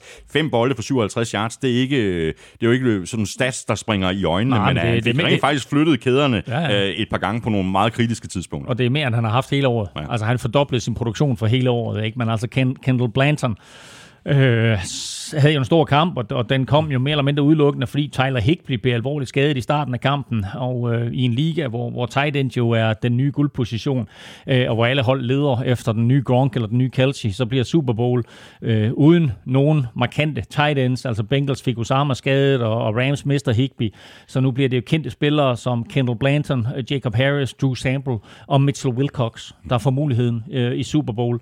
Øh, og måske bare måske, så får Randy Mosses søn, Thaddeus Moss, chancen. Han er på Bengals holdkort. Han spillede på hold med Burrow i college i 2019 og greb to touchdowns i college-finalen, den der, hvor Burrow han blev MVP. Så uh, kunne Super Bowl ikke være et godt sted at uh, give ham uh, comeback og give det samarbejde comeback? Det var meget godt uh, timet, og det var også meget godt timet af Odell Beckham Jr. Det er faktisk først nu her i slutspillet, at han sådan for alvor har stemplet ind på det her Rams-hold. Det gjorde han så også i, i den her kamp. Altså ved siden af Cooper Cup, som spiller en fremragende kamp, så har han altså ni bolde for 113 ja. yards, så det var to spillere på angrebet, der for alvor gjorde på 49ers forsvar. Den vildeste statistik, for Odell Beckham Jr. og, og, og, og, og Cooper Cup, kan jeg lige vende tilbage til. Øhm, Odell Beckham Jr. er blevet bedre og bedre, og i søndags der har han sin første 100-yard kamp for Rams, og den første 100-yard kamp for ham siden spil uge 6 i 2019. Hans ni catches er flest i over tre år for ham. Øh, han griber både nogle vigtige og nogle svære bolde, og det synes jeg, han har gjort hele slutspillet. Og øh, havde det ikke været for Kop, så havde vi jo nok talt endnu mere om øh, Odell i dag. Øhm, efter kampen, der står han på interviewpodiet med Von Miller. Øh, de to har begge to været kæmpe tilføjelser, øh, og efter lidt startvanskeligheder, så er de jo begge blevet virkelig, virkelig øh, gode og blomstret op. Øh, Odell fortalte øh, der med Von Miller ved sin side, historien om, hvordan netop Von Miller og Jalen Ramsey nærmest havde kinet ham ned dagligt for at få ham til LA. Han tog imod en mindre løn, end han kunne have fået andre steder, øh, mod chancen for at komme i Super Bowl, og nu står han der. Så øh, det, er, øh, det var den rigtige beslutning af ham, og jeg synes, at han virker på en helt anderledes måde, end, end, end vi har set ham i Cleveland. Den der lille statistik, jeg lige vil komme tilbage til, det er, at Cobb og Odell Beckham Jr. havde begge 100 yards. Uh, vi har jo mange år kaldt Rams' angreb for the greatest show on turf. Jamen, vi skal uh, mange år tilbage for at finde uh, to uh, wide receiver med over 100 ved, yards. ved du, hvor langt vi skal tilbage? Jamen, det er helt åndssvagt, så langt uh, vi, vi skal tilbage. Altså, det er til the greatest show on turf. 2004. Ja, præcis. Det er helt vildt, ikke? De har ikke haft en kamp med 200 yard receiver siden 2004, og det var Torrey Holt og Kevin Curtis, mener jeg, det var. Mm. Det er helt vanvittigt, Ja, det er at vi skal så langt vanvittigt, tilbage. Men de topper, og Odell Beckham topper på det helt rigtige Det tidspunkt. må man sige ja til. Og med far for at gentage mig selv, for jeg sagde præcis det samme i sidste uge.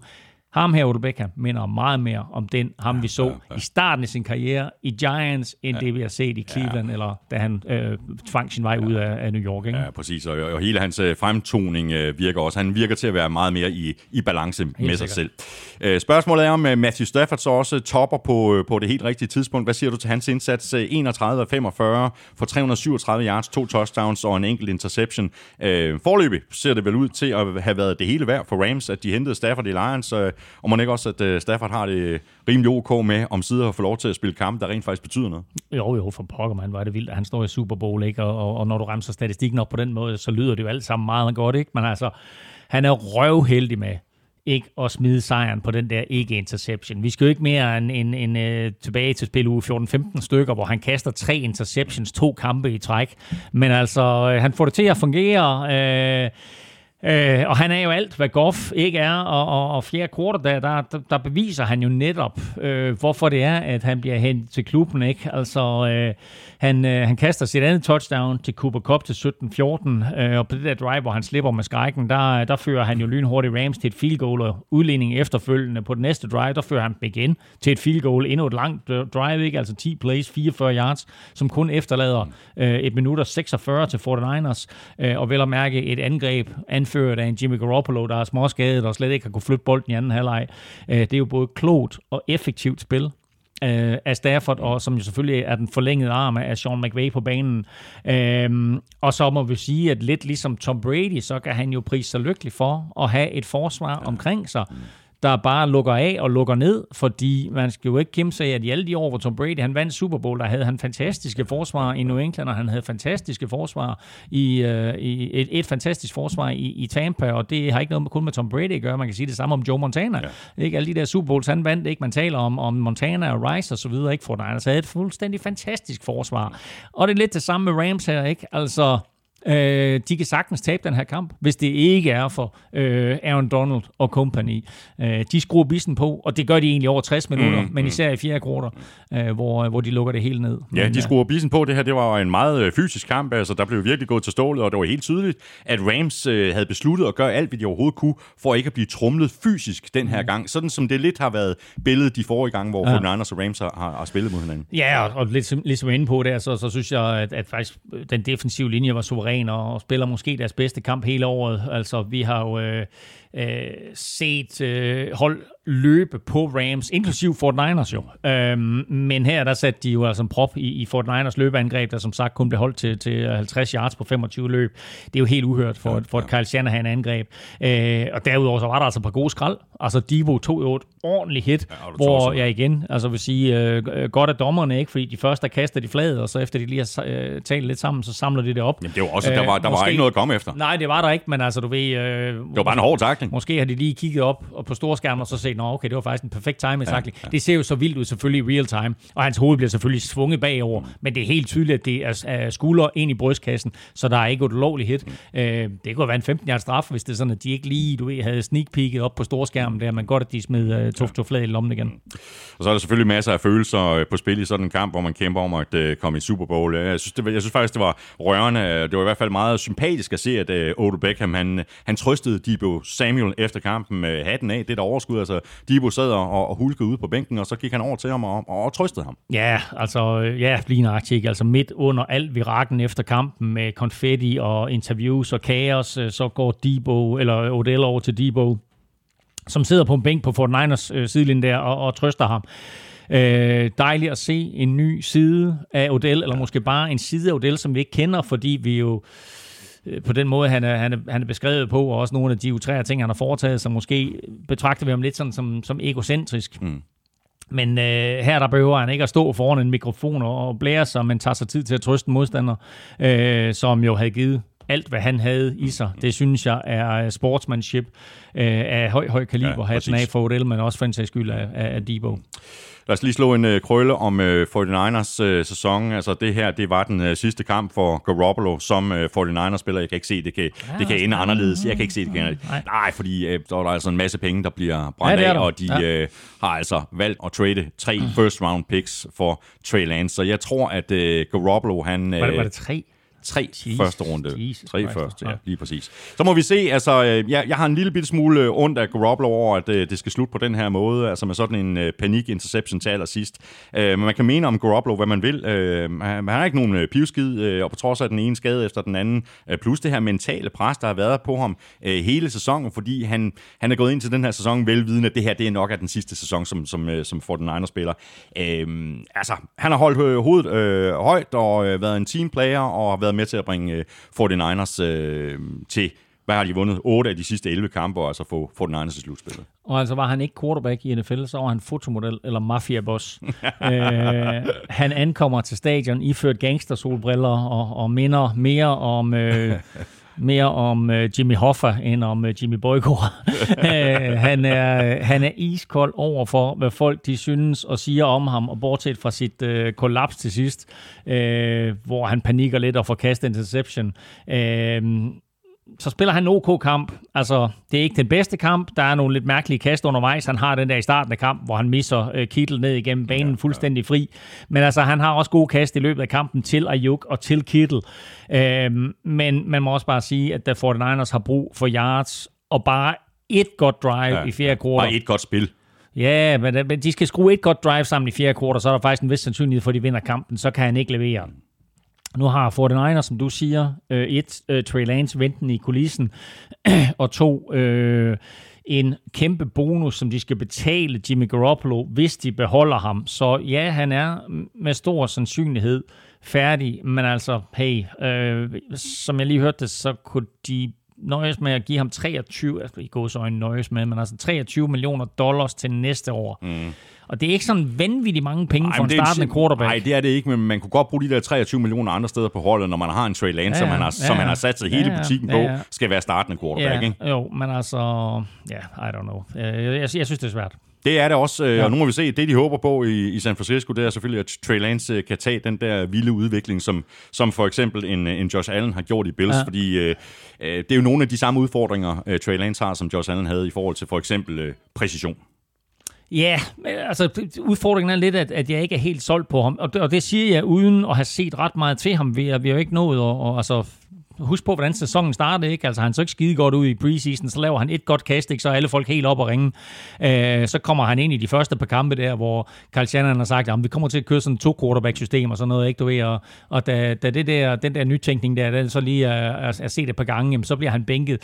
Og øh, da Garoppolo han er småskadet her i, i december. Det er jo ikke noget med, at så bliver Trey Lance lige pludselig kørt ind. Øh, så altså, de har, de, har, de har gemt ham godt på bænken der. Mm-hmm. Og nu, nu finder vi ud af her, når, når free agency begynder, øh, hvad 49ers de, de synes om ham. Øh, draften kommer også til at afsløre lidt omkring, hvad de synes om ham. Altså rører de slet ikke på sig, så, så tror de på, at han er klar. Øh, men begynder de at have en quarterbacks ind i free agency, og hvad ved jeg, måske draft en quarterback i 4. 5. runde, så tror jeg, de er i tvivl. Vi laver jo en øh, helt optagsudsendelse til Super Bowl i næste uge. Bare lige ganske kort og helt overordnet. Hvad kan vi se frem til? Hvordan synes du, at øh, Bengals og Rams de står over oh, for hinanden? Jamen, jeg synes, de står mega fedt over for hinanden. Altså, det bliver jo en fed og forhåbentlig højt scorende affære. Øh, masser af sjove angrebsvåben og store navne på begge sider af bolden en øh, kombination af, af unge og gamle, som vi var inde på i starten, og også nogle storylines, som der vil blive tasket langhalm på. Zach Taylor mod sin tidligere chef, Sean McVay, uh, Andrew Whitworth mod Bengals, uh, som jo draftede ham i anden runde i 2006, Matthew Stafford mod Joe Burrow selvfølgelig, uh, Aaron Donald mod Bengals undskyldning af en offensiv linje, øh, Jamar Chase mod Jane Ramsey, øh, og meget, meget mere. Jeg glæder mig allerede til at lave næste uges udsendelse. Jeg glæder mig til at fordybe mig i den her kamp over den næste uges tid. For Niners har allerede foden inde i offseason, og de har ikke et pick i øh, første runde. Det brugte de jo øh, på at trade op for Trey Lance sidste år, så det er Dolphins, der har det pick. Et ekstra valg i øh, første runde med pick nummer 29. Rams, de har heller ikke noget øh, pick i første runde. Det har de ikke så langt øjet rækker, men må ikke de lever fint med det forløbig, er missionen i hvert fald lykkedes. De spiller på hjemmebane i Super Bowl mod Bengals om knap to uger. Det er alligevel lidt øh, vildt i øvrigt, at det nu er andet år i træk, at et af holdene i Super Bowl har hjemmebane. Øh, ja, og det er jo lidt sjovt at tænke på, at for øh, efter 54 år, uden et hold med hjemmebane i Super Bowl, så får vi pludselig to i træk. Og det sker jo kun fordi, at de der polske håndværkere, de har ansat Los Angeles til at bygge SoFi Stadium, de ikke kunne få fedtet sig, fedtet sig færdigt med at få gjort det, det gjort klar, for ellers så skulle Super Bowl jo have været i Los Angeles sidste år.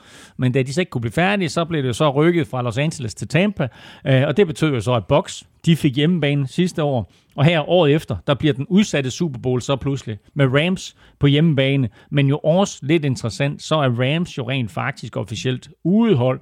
Øh, det her det går på skift mellem AFC og NFC. AFC er, er hjemmehold i lige år, og nu må vi så se, hvilken øh, farve trøje Bengals de vælger at spille i, og øh, om de tvinger Rams til at spille hvidt på hjemmebane. Og vi venter med at øh, lave vores øh, picks til øh, næste uge. Vi skal stadigvæk lige have en lille status på, hvordan vores indbyrdes regnskab ser ud her efter konferencefinalerne. Skal vi lige om lidt. Vi skal også omkring tips 12 og se, om der er nogen, der er løbet af sted med første præmiepuljen på 100.000 kroner. Men øh, først der skal vi lige et øh, smut i køkkenet i selskab med Hello Fresh, der jo er verdens øh, førende leverandør af måltidskasser pakket med friske råvarer, leveret lige til døren og super nemt at gå til. Øh, det er jo sådan noget, øh, som, sådan, øh, som også øh, sætter pris på i Elming. Det er nemt og hurtigt, og så smager det ordentligt købet godt. Det gør det, og øh, det er sundt, og man kan jo variere øh, nærmest, hvor sundt det skal være. Man kan godt gå lidt snask, man kan også gå noget sundere, og der har jeg valgt i den her uge Snask. Nej, lige nøjagtigt den modsatte retning, fordi øh, jeg vil sige, den søndag, jeg havde, øh, det var en øh, kaloriebombe af rang. Øh, først så lavede vi en Kansas City-style triple threat burger Wow. med øh, en almindelig bøf i bunden, så pulled pork, så det jeg kalder millionaire bacon, som er bacon med cayennepeber og sukker, og så sådan nogle hjemmelavede ristede løg. Øh, den var sådan cirka 12 cm høj. Øhm, der var en i selskabet, der sagde, det er den bedste burger, jeg nogensinde har fået. øhm, men ja, der var også flere, der faldt i søvn på gulvet efterfølgende. så i den her Så du, uge, så du tænkte, efter den burger, så i den her uge, der er jeg gået veggie style på, øh, på Hello Fresh. Ah, det er fantastisk, øh, men øh, hvad har du fået af, af HelloFresh øh, siden øh, vi sad sidst? Jamen, øh, i, i sidste uge, der fik jeg faktisk en øh, super lækker ret, øh, som øh, jeg, jeg var lidt overrasket over, hvor god den var. Det var sådan nogle, øh, det var gnocchi med, øh, med chorizo. Ja. øh, hvor, du, hvor det hele på en eller anden måde kom ned i en pande, og så var der nogle grøntsager, og noget chorizo, og så noget fløde, og så videre. ja. Det smagte fantastisk godt. Ja, vi fik øh, citronbagt øh, torsk i går øh, med øh, noget pastinakmos og noget dillsauce. Helt øh, forrygende. Jeg synes øh, faktisk tit, at, øh, at torsk øh, kan være sådan lidt vandet, sådan lidt øh, øh, smagsløst, øh, men den her ret, den sad Ja. lige i skabet. Og jeg tror, vi har talt om det før, at deres fiskeretter er virkelig, ja. virkelig gode, ja. og man sidder derude og tænker, at jeg er ikke til fisk. Jo, altså, Jo, når, når, du. når, når, du får de her, enten, øh, enten deres, deres hvidfisk, eller deres laks, eller hvad det nu måtte være, ikke? Altså, virkelig, virkelig nogle gode retter, og varieret også det, man Ja. ja. får til, og så videre, ikke? Der er øh, masser af gode grunde til at blive kunde hos øh, HelloFresh. Det er nemt, det er hurtigt, det er lige til at gå til. Kassen kommer på det aftalte tidspunkt. Du pakker lige det hele ud, når kassen den kommer, sorterer varerne. Det er helt tydeligt, hvilke varer, der skal i køleskabet. Og så er der ellers øh, legnet op til øh, nem mad i det antal dage og til det antal personer, du har bestilt til. Og det betyder så også, at der ikke er noget madspild. Det hele det er nemlig doseret. Hvis du endnu ikke er kunde hos Hello Fresh, så kan du blive det i en ruf, og du kan ovenikøbet spare en masse penge på dine fire første måltidskasser helt op til 725 kroner. Og det kan du, hvis du går ind på hellofresh.dk og bruger vores kode FRESHNFL.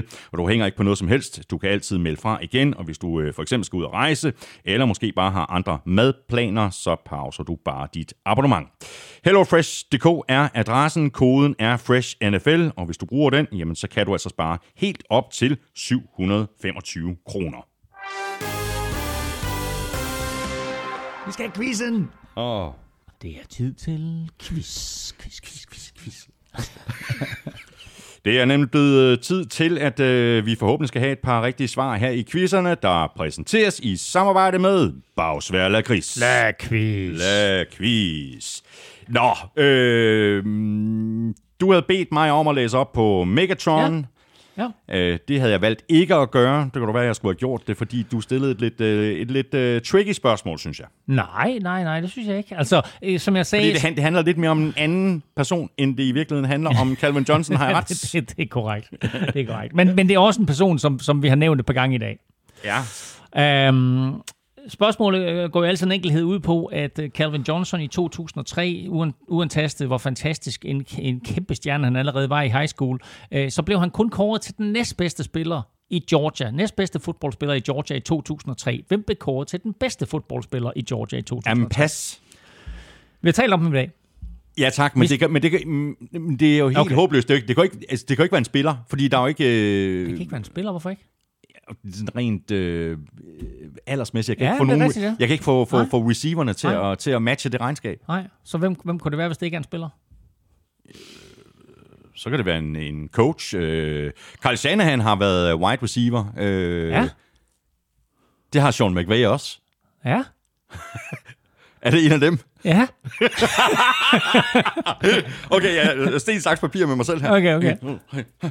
Så bliver det Sean McVay. Jeg er så dybt, dybt imponeret over dig. Det er fuldstændig vanvittigt. Ah, det er også den- det er jo rent held, jo. Nej, det er ikke held. Det er, du, det er godt, det er godt resonemang. Uh, det er fuldstændig korrekt. Um, Georgia Sports Writers Association. Han blev simpelthen Valgt- kåret til at være bedre end Calvin Johnson i, i, i 2003. De valgte i 2003 sådan en lille spirvip af en quarterback. Quarterback, ikke receiver. Quarterback, som årets spiller. Han hed Sean McVay.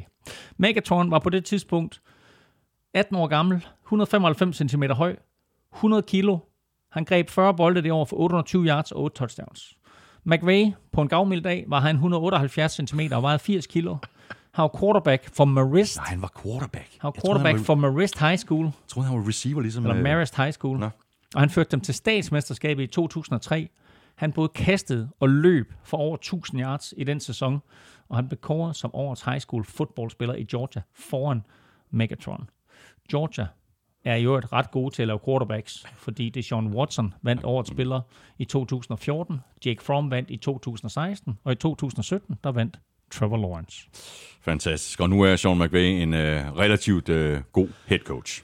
Ja, det der quarterback, det tror jeg, det, det, det gik Ja. i fløjten, da han først kom i college. Så var der øh, det quizzen fra øh, Søren Armstrong. Øh, Stafford og Cobb har 20 touchdowns i deres første sæson sammen. Kun en duo har gjort det bedre i deres første sæson sammen, inklusiv playoffs.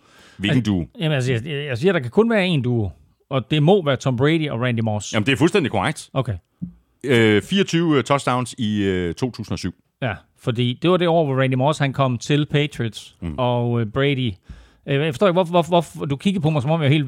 Nå, men jeg tænker bare på, jeg, t- t- tænker, altså, jeg kunne godt komme i, i tanker om andre duoer, der også har øh, lavet øh, mange store spil, også i deres øh, første sæson sammen. så så, så det, var, det var bare hurtigt, at du øh, sagde, godt, det må Jamen, være altså, den. jamen, jeg vidste det, fordi Randy Moss slog alle, alle Jamen, er receiver-rekorder Jamen, det er derovre, og greb 23 touchdowns, så vidt jeg husker det ikke. Og han slog jo Terrell Owens' rekord for 22 touchdowns. Ikke? Han slog tre, han, han lavede 23 touchdowns i, det, i, i, i grundspillet. Ikke? Mm. Så, øh, så jeg vidste jo, at det skulle være dem. Ja, ikke? Altså, men, og, og, så tænkte jeg, med mindre, at der var en eller anden, der havde overhalet dem. Mm. Men, øh, Nej, men, hvem øh, skulle det være? ja, hvem skulle det være? Og siden du også sagde, at, at det, var, det var det næstbedste nogensinde, ikke? så mm. kunne det nærmest kun være dem. Så. Det, du er skarp, øh, Elming Armstrong. Du skal finde på nogle øh, svære spørgsmål.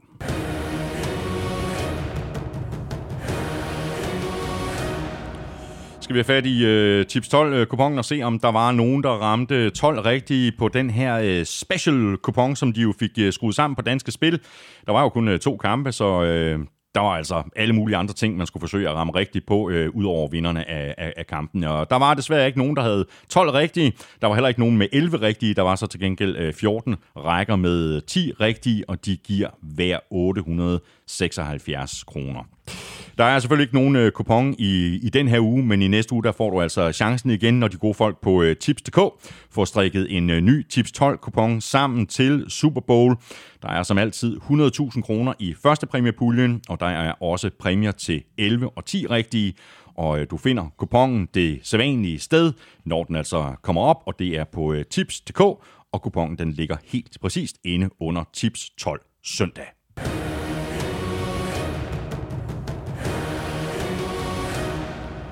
Og så er det her på det her tidspunkt i udsendelsen, når vi plejer at lave vores øh, picks. Vi venter med at lave vores øh, Super Bowl picks til næste uge, og derfor har vi heller ikke noget input fra Lukas Willumsen i den her uge. Du vandt uh, runden uh, Elming 1-0, og dermed er stillingen så 175-173. Det er, tilbage. det er afgjort. Du har vundet og har dermed reduceret til 5-2. Stort tillykke. du skulle have den sidste med, ikke? jo, jo, jo, det synes jeg var vigtigt jeg glæder, mig, jeg glæder mig til, at i vores jubilæumssæson 10, der bliver der udlignet. det er godt. Jamen, øh, vi, øh, vi vælger den øh, sidste kamp øh, i, i næste uge. Ærgerligt, at, øh, at den ikke lige kunne blive, blive afgørende. Sådan Du må at, gerne få Pro Bowl med. Nej, nej, Pro Bowl nej, nej, jeg skal ikke have Pro vi Nej, jeg skal ikke have Pro Bowl. om det. Nej, det kan du tro, jeg ikke skal. Tak for det, Ja, Elming. prøv at tænke, vi slet ikke snakke om det. Der er Pro Bowl i weekend. Der er Pro Ja. Bowl på søndag. Ja, Øh, men helt ærligt, hånden på hjertet, er du ikke en lille smule ligeglad med Pro Bowl? Øh, jo, jeg er fuldstændig ligeglad med Pro Bowl. Nu, Tak, så, nu, så, også. nu så jeg lige, at hvad var det, var det Kirk Cousins, der havde overtaget for Aaron Rodgers, tror jeg, Nå. og Russell Wilson havde overtaget for Tom Brady. Ja, Så, okay. øh, altså, og, og vil man se de der øh, to holdkort, så kommer de op på, på gul klud i løbet af, af ugen her, men der er allerede masser af spillere, som har meldt fra, enten fordi de ikke gider, fordi de er skadet, eller fordi de selvfølgelig skal spille Super Bowl. Tak for det, Elming. Øh, endnu en øh, god grund til lige at hoppe øh, forbi øh, gulklud.dk. Øh, Der er altid øh, masser af, af nyheder om, øh, omkring øh, NFL. Tak for dag. Fornøjelse som altid, og også tak til dig, fordi du har lyttet med. Hvis du synes om det, vi laver, så kunne du overveje at give os øh, fem store stjerner og en anmeldelse, enten i øh, Apple Podcast eller i øh, Spotify. Og så skulle du tage at øh, hoppe ind på nflshow.dk og trykke på et af de to links øverst på siden. Så er du nemlig med til at sikre dig, at vi kan blive ved med at lave showet. Dels er der linket til shoppen, hvor du kan købe lidt af vores øh, merchandise, og ved siden af det link, der ligger linket til tier.dk. Og det er der, du har muligheden for at støtte os med et øh, valgfrit beløb, hver gang vi uploader en ny episode. Tak Og på man kan forhånd. vinde den Super Bowl hat, Det jeg kan man havde med nemlig. hjem I fra næste USA. uge. Det er næste uge, der trækker vi om, så du kan nå at have den på til Super Bowl. Sådan. Tak på forhånd for øh, støtten. Tusind tak til alle, der allerede støtter os. Vi kunne ikke gøre det uden jer. Hvis du vil i kontakt med os, øh, hvis du vil kommentere eller stille spørgsmål, så kan du række ud efter os på mailsnablag.nflsød.dk. Du kan også fange os på Twitter, Facebook og Instagram. Følg Elming på Twitter på snablag NFLming. Mig kan du følge på snablag Thomas Kvartrup. Kæmpe stor tak til vores øh, gode venner og samarbejdspartnere fra Tafel og Odset fra Danske Licens Spil. Husk at støtte dem, de støtter, nemlig os. Og i forhold til Odset, Husk, at man skal være minimum 18 år og spille med omtanke. Har du brug for hjælp til spilafhængighed, så kontakt Spillemyndighedens hjælpelinje Stop Spillet eller udluk dig via Rufus. Regler og vilkår gælder. Tak også til øh, Charbroil for at være med os igen her i slutspillet. Husk at sende dit øh, bud på ugens quiz-spørgsmål ind på mailen. Så har du nemlig chancen for at vinde en Charbroil Grill to Go plus en taske og en øh, uh, grillpincet. Det hele til en samlet værdi af 1.700 kroner. Husk også tilbuddet fra HelloFresh. Hvis du bruger vores kode FreshNFL, så kan du spare helt op til 725 kroner på dine fire første måltidskasser, og det kan du på HelloFresh.dk. Vi er tilbage igen i næste uge med en fresh udgave af NFL-showet. Tak for nu. NFL-showet er produceret af Kvartrup Media, der også producerer Born Unplugged, PL-showet og Golf-showet. Golf-showet med Søren Armstrong og Andreas Hardø udkommer hver tirsdag. PL-showet lander normalt om mandagen. De har lavet en special i denne uge, og derfor kommer showet først op i dag. Born Unplugged om dansk politik kommer som sædvanligt fredag eftermiddag, og husk også drengene over på Europa-podcasten, Der står på cykelsport. Elming og jeg er tilbage igen næste uge. Ha' det godt så længe. Hot odds. Og du sidder og rækker øh, fingeren så, så pænt i vejret. Jamen, det gør jeg bare, fordi jeg vil sige, at øh, jeg elsker sport. Og øh, vi var vidne til en øh, vild weekend, som sportsmæssigt går langt ud over de resultater, der nu var. Øh, vi så formodentlig The GOAT, Tom Brady, trække sig tilbage, altså ham der med de syv Super Bowls. Vi så Rafael Nadal, Altså ham her. ham der. Vi så Rafael Nadal vinde Australian Open 13 år efter, at han vandt sin første udgave øh, og gøre sit til at overtage pladsen som The GOAT fra øh, Federer og, og Djokovic øh, med sin 21. Grand Slam sejr. Vi så dansk håndbolds GOAT og gulddreng nummer et, Lasse Svan, med OL-guld, VM-guld, EM-guld, Champions League-guld og guld i alle ligaer og pokalsurneringer, han nogensinde har spillet i. Øh, spillet sin sidste slutrundekamp og stadig score afgørende mål. Og samtidig med, at vi så alle de her ikoner øh, være på vej mod den evige trofæhylde, så så vi, at næste generation og årtiers underholdning er på plads med Joe Burrow, med Patrick ja. Mahomes, med Josh Allen, etc., etc. Det er bare mega fedt. Fantastisk. Tak for det.